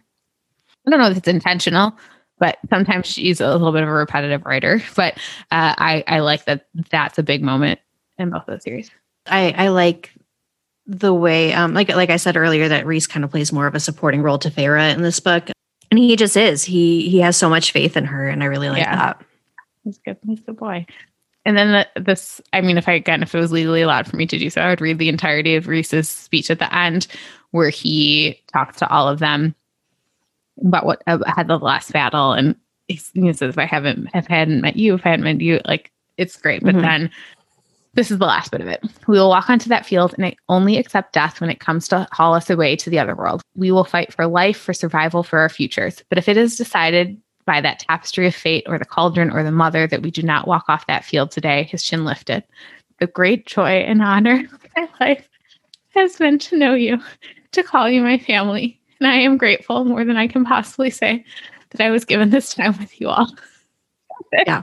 It's and it's like a page and a half of that like in on my phone which is where i was reading it and i just have like the entire thing highlighted it is just so it it's, hurts me a lot. It's really good. It's really good it, because everybody goes into that battle like just being like, "We're all gonna die," yeah. And so it like the the emotional heights there, like it just feels so fraught and so tense, and the way that they're all looking at each other as if it's the last time they're gonna see each other. It's it's devastating. And it's not, we said this in our first episode too. Sarah J. Maas is not like a wordsmith. We don't read these books for the prose, but she writes these relationships so, so, so well. So even if it's not like the most like beautifully written thing I've ever read mm-hmm. in my life. Mm-hmm. The payoff of three books of getting to know these characters, and really only two books to really establish the whole inner circle and their yeah. relationships. To be sobbing your eyes out during that scene is it's it's quite a feat. All right, favorite character and favorite character arc. I think for arc, it's got to be Feyre for me again for the reasons we talked about, like confronting the Ouroboros and embracing all sides of herself is really great. I like um Amren's arc a lot too, just in terms of being trapped here for so long but then ultimately deciding to stay and like sacrifice her that same uh this this intensive immortality that she had choosing to be amongst like the people who really have become her family. I like that a lot. Character? Question. And realize i didn't write anything and i see in your notes too you're like i don't know about character. I don't know either. I i think there are yeah there's not just like one standout star of this of this yeah, book. Yeah, so I have kind of like a five way tie between like uh Rhys, Cassian, Nesta, the Bone Carver, and Feyre. Um, I agree with all that. I'm gonna throw the Suriel in there too. Oh yeah, yeah, fair. Yeah, I really, I think my biggest takeaway again uh, in rereading the whole trilogy is like Cassian being just a mm-hmm. superstar. Mm-hmm. Some people go with Cassian because I love his moment of self sacrifice. All the yeah. stuff's really great. His friendship with Feyre, with Reese, I, it just brings me great joy. He's an absolute dream in this book. Like when he shows up to save Feyre, there's like him and Azriel. Oh, it's so it's too. so good. And Azriel being like, uh, like drop my lady. I love very, it. uh, and the way she just like throws herself at him, and and he's like, "I miss you too." It's very sweet. Yeah, so I'll, I'll go with Cassian. Yeah, favorite spoon. I have three. How many do you have? Oh, you have more. I have four. Right, so this, I'll I'll go first because I think this is um both of our actual answers. I'm just going to speak for you. This, yes. No. Yeah. This is absolutely the right answer. Yeah. I have no regrets in my life with this. His voice shook with every word that we did not have time. That I did not have time with you, Nesta. She didn't stop him as he leaned up and kissed her lightly, as much as he could manage. Cassian said softly, brushing away the tear that streaked down her face. I will find you again in the next world, the next life, and we will have that time, I promise. oh man, it is a lot. oh, you're gonna get me crying on this podcast finally. Oh god. Um yeah. okay. All right. So this is I think this is when when Feyre and Lucien return from the spring court Yeah. And she she sees Rhys again. Gently he pulled my hands away from my face. Gently he took my cheeks in his hands and brushed away my tears. I didn't care that we had an audience as I lifted my head and beheld the joy and concern and love shining in those remarkable eyes. Neither did Rhys as he murmured, My love, and kissed me. Just the the my love. Yeah. And she like collapses to the floor when she sees it. It's just like, it's a really good moment. Ah, I love it so much. And then he's like, everyone out of the house. And they Yeah. all like disappear We so they can fuck. get it on. Yeah. Ro- peak romance, peak hotness for those two. It's great. yeah. this is when they go to the court of nightmares this is when like the plot things I- they do i have to just point out like i start to squint at it a little bit so they've already kind of decided that they're i don't i can't tell yet if they've decided that they're gonna like drop the whole like we're evil shtick that they have with everyone else but it's like what happens with the court of nightmares going forward now? Like this if they're dropping those masks whatever. Anyway they've got the mask back on, back on when they go to the court of nightmares. So they go back to the court of nightmares and uh, this is a nice counter to the throne scene, or I guess a follow up to the throne scene from the second book. Recently winked as he gracefully escorted me right into that throne. The movement is easy and as smooth as a dance. The crowd murmured as I sat the black stone bitingly cold against my bare thighs. They outright gasped as Rhys simply perched on the arm of the throne, smirked at me, and said to the court of nightmares, bow, for they had not. And with me seated on that throne, their faces were still a mixture of shock and disdain as they all dropped to their knees. I just like love it. It's like king shit from Rhys. Like, It's hot. It's hot. Him sitting on the arm of the chair and just like the whole the whole package. It's Yeah. real it's real Yeah. good. Yeah. Okay. All right. This is uh so a a continuation really of the last quote that I did um when they re- are reunited. And this time they are boning, so keep that in mind. Um his throat bobbed. I missed you every second, every breath. Not just this, he said, shifting his hips for emphasis and dragging a groan from deep in my throat, but talking to you, laughing with you. I missed having you in my bed, but I missed having you as my friend even more. And this just goes back to, I think I said in the last episode, how much I love Feyre and Rhys's friendship. Like it is Yeah. deeply romantic, but like such a solid foundation of friendship and mutual respect there. Like they just genuinely enjoy each other's company as friends. And I think that's that's really nice. I really like the moment too, then when they're at the High Lords meeting and like they're talking about how Tamlin's there and Feyre's like, I don't think I can have sex with you. Like, while we're, he- well, I know he's here and like under the roof. And Rhys is like, absolutely, absolutely fine.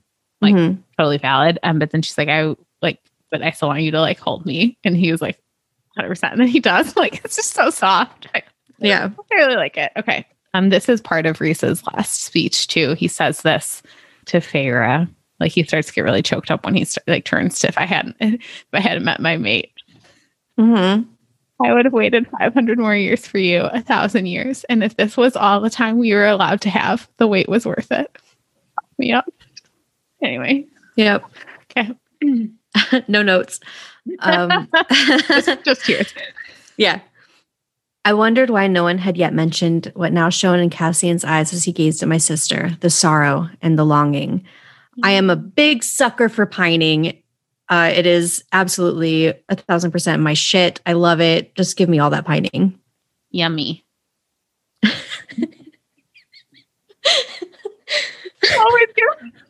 it's hinged at the end.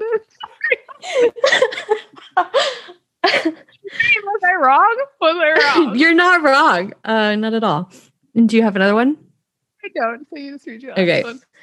Uh, Cassian's eyes did not leave Nesta's, nor did hers leave his. There was no warmth, no tenderness on either of their faces, only that raging intensity, that blend of contempt and understanding and fire. Uh, and in my notes, I just have Paris Hilton voice. That's hot. It is hot. Yeah. So, uh, yes, this is good. There's there's good moments here too. Oh, golly. Uh, all right, we're going to do spoiler section now. There'll be a little music cue, and then um, we're going to talk about some things that come up in the next two books. So, uh, go ahead and tune out now if you need to. Otherwise, stay tuned for our spoiler thoughts.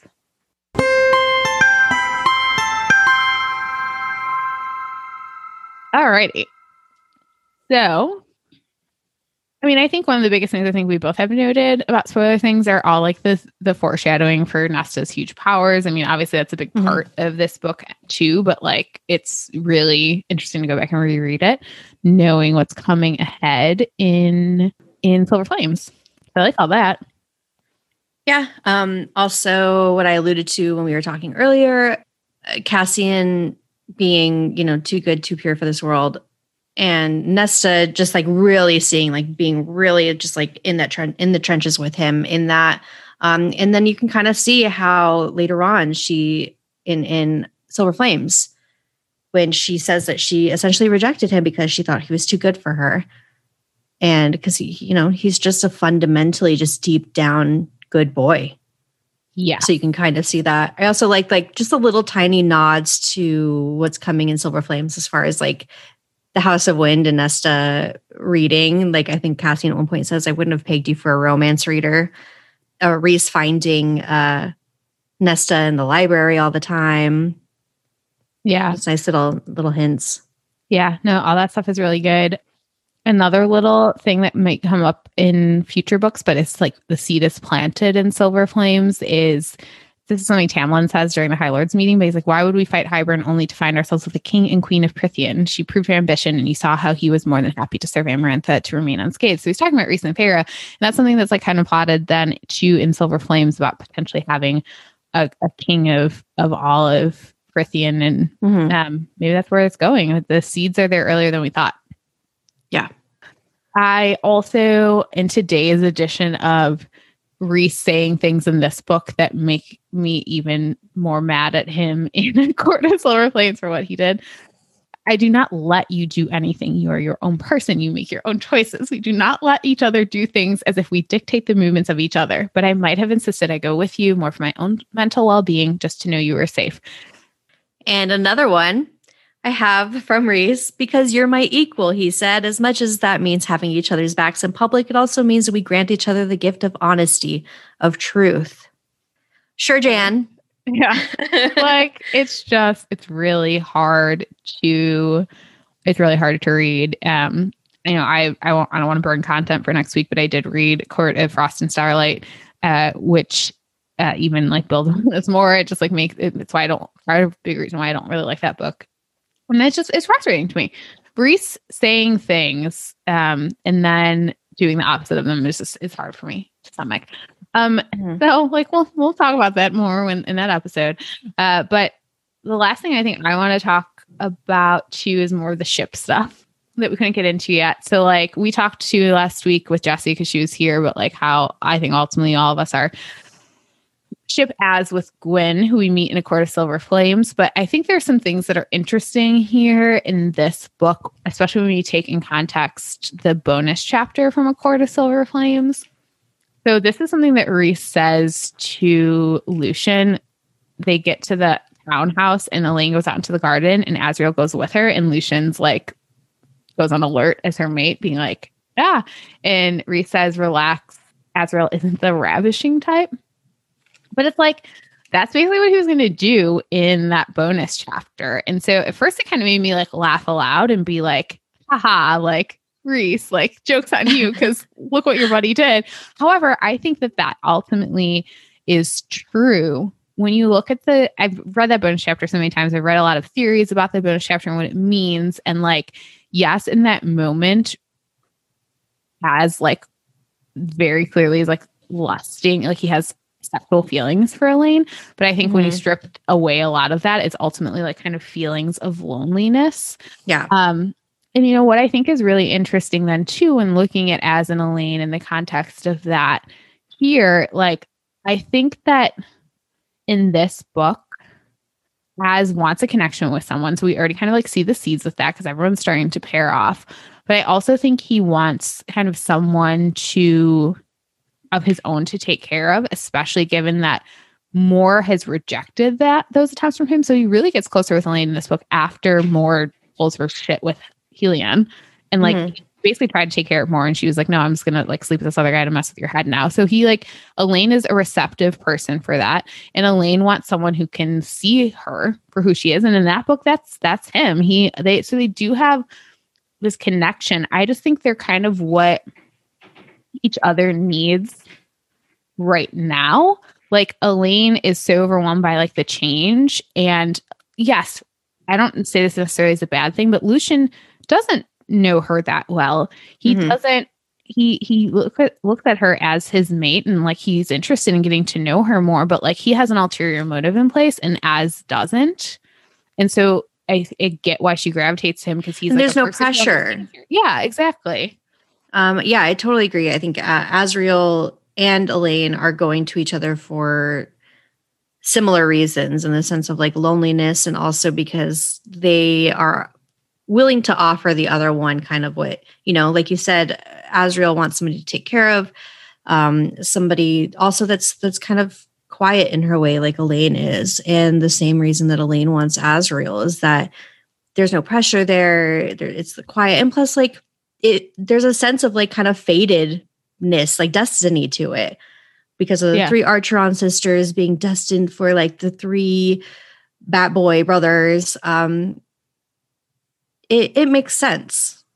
Yeah. But I don't think it's going to go that way. Yeah, I I don't I don't think it is either. I I just really think that like again, yeah, he's she's there at the time to take care of them. I think it's what she's still just really doing with Lucien is something that's at, um, indicated by this chapter where they call the healer and the healer's like have her mate look because the mate will be the best one to figure it out.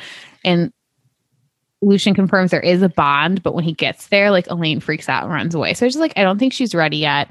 And I, like I said, I do think that in that bonus chapter, Az is being motivated by like his feelings of loneliness, and like he does desire her, and that's great. But I think what rhys says to lucien here, Azriel isn't the ravishing type. Like rhys calls him down in that moment for a variety of reasons and prevents him from doing something that would have long term ramifications with lucien too, and like Im- impact the mating bond. Oh, I think that was something we wanted to talk about too, wasn't it? Like oh, mating oh, yeah. bond stuff and how like there's maybe potential there for it like not to like there's stuff there ab- about like what it takes to like break a mating bond and like how like drive would potentially drive the person mad and like how we don't think that that's what's going to happen with Lucien and like trigger this blood feud thing. Um, yeah, yeah. So like we're already we know from this book that like there's severe ramifications for the guy.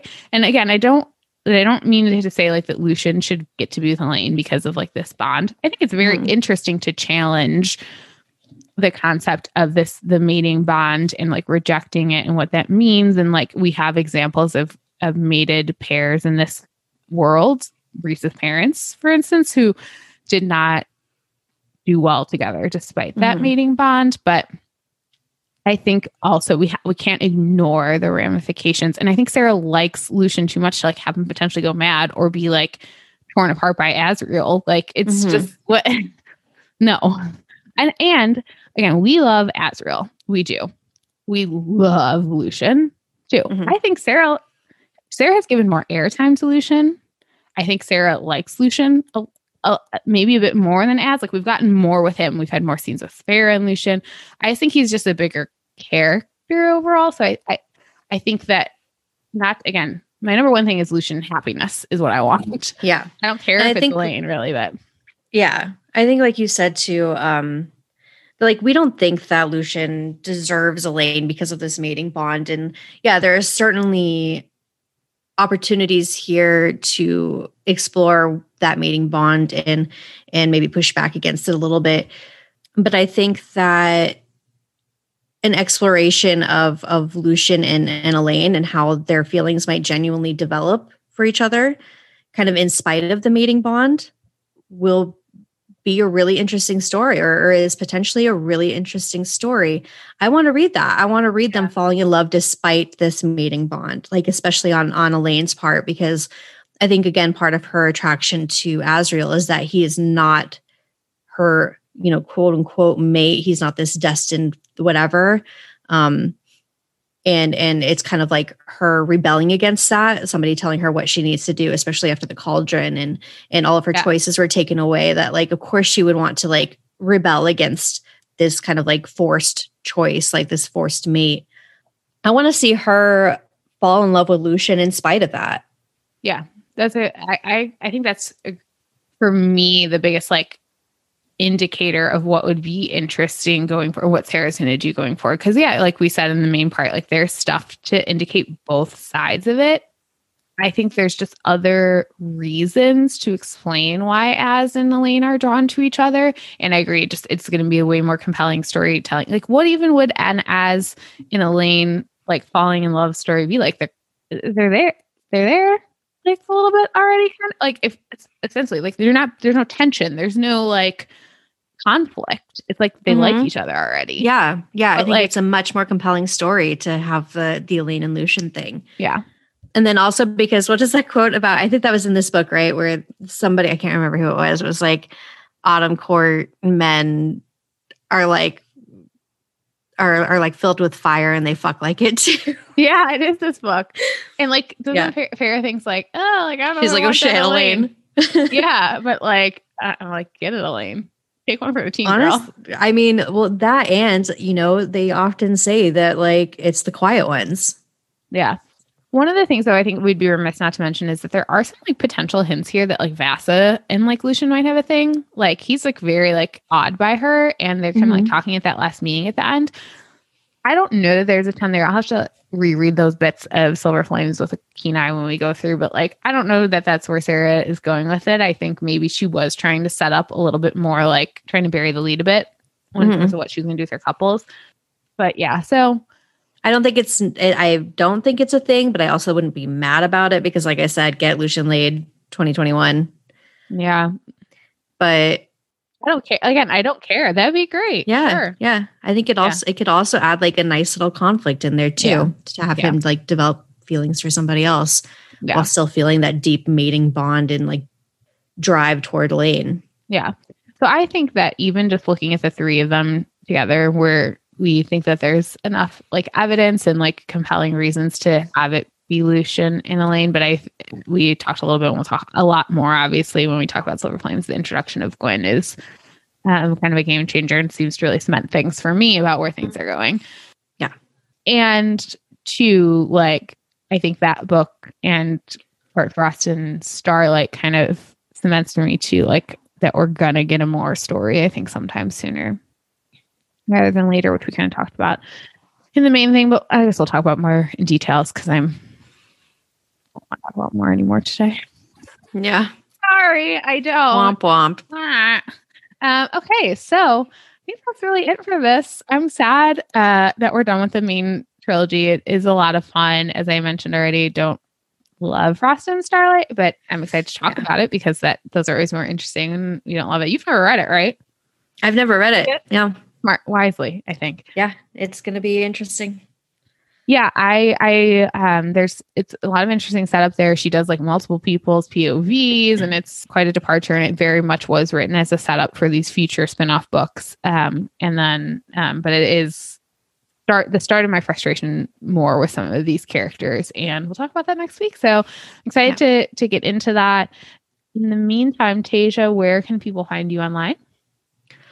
Uh, you can find me on Instagram and Twitter at Ragey Cakes. And I'm on Instagram at Rin underscore reads. You can find the podcast on Instagram and Twitter at Act Your Age. You could also shoot us an email if you'd like at actyouragepod at gmail.com. If you wouldn't mind rating and reviewing us on Apple Podcasts, it would be greatly appreciated by us. If we get some reviews and we would love to read them here on the podcast sometime, that would be super fun.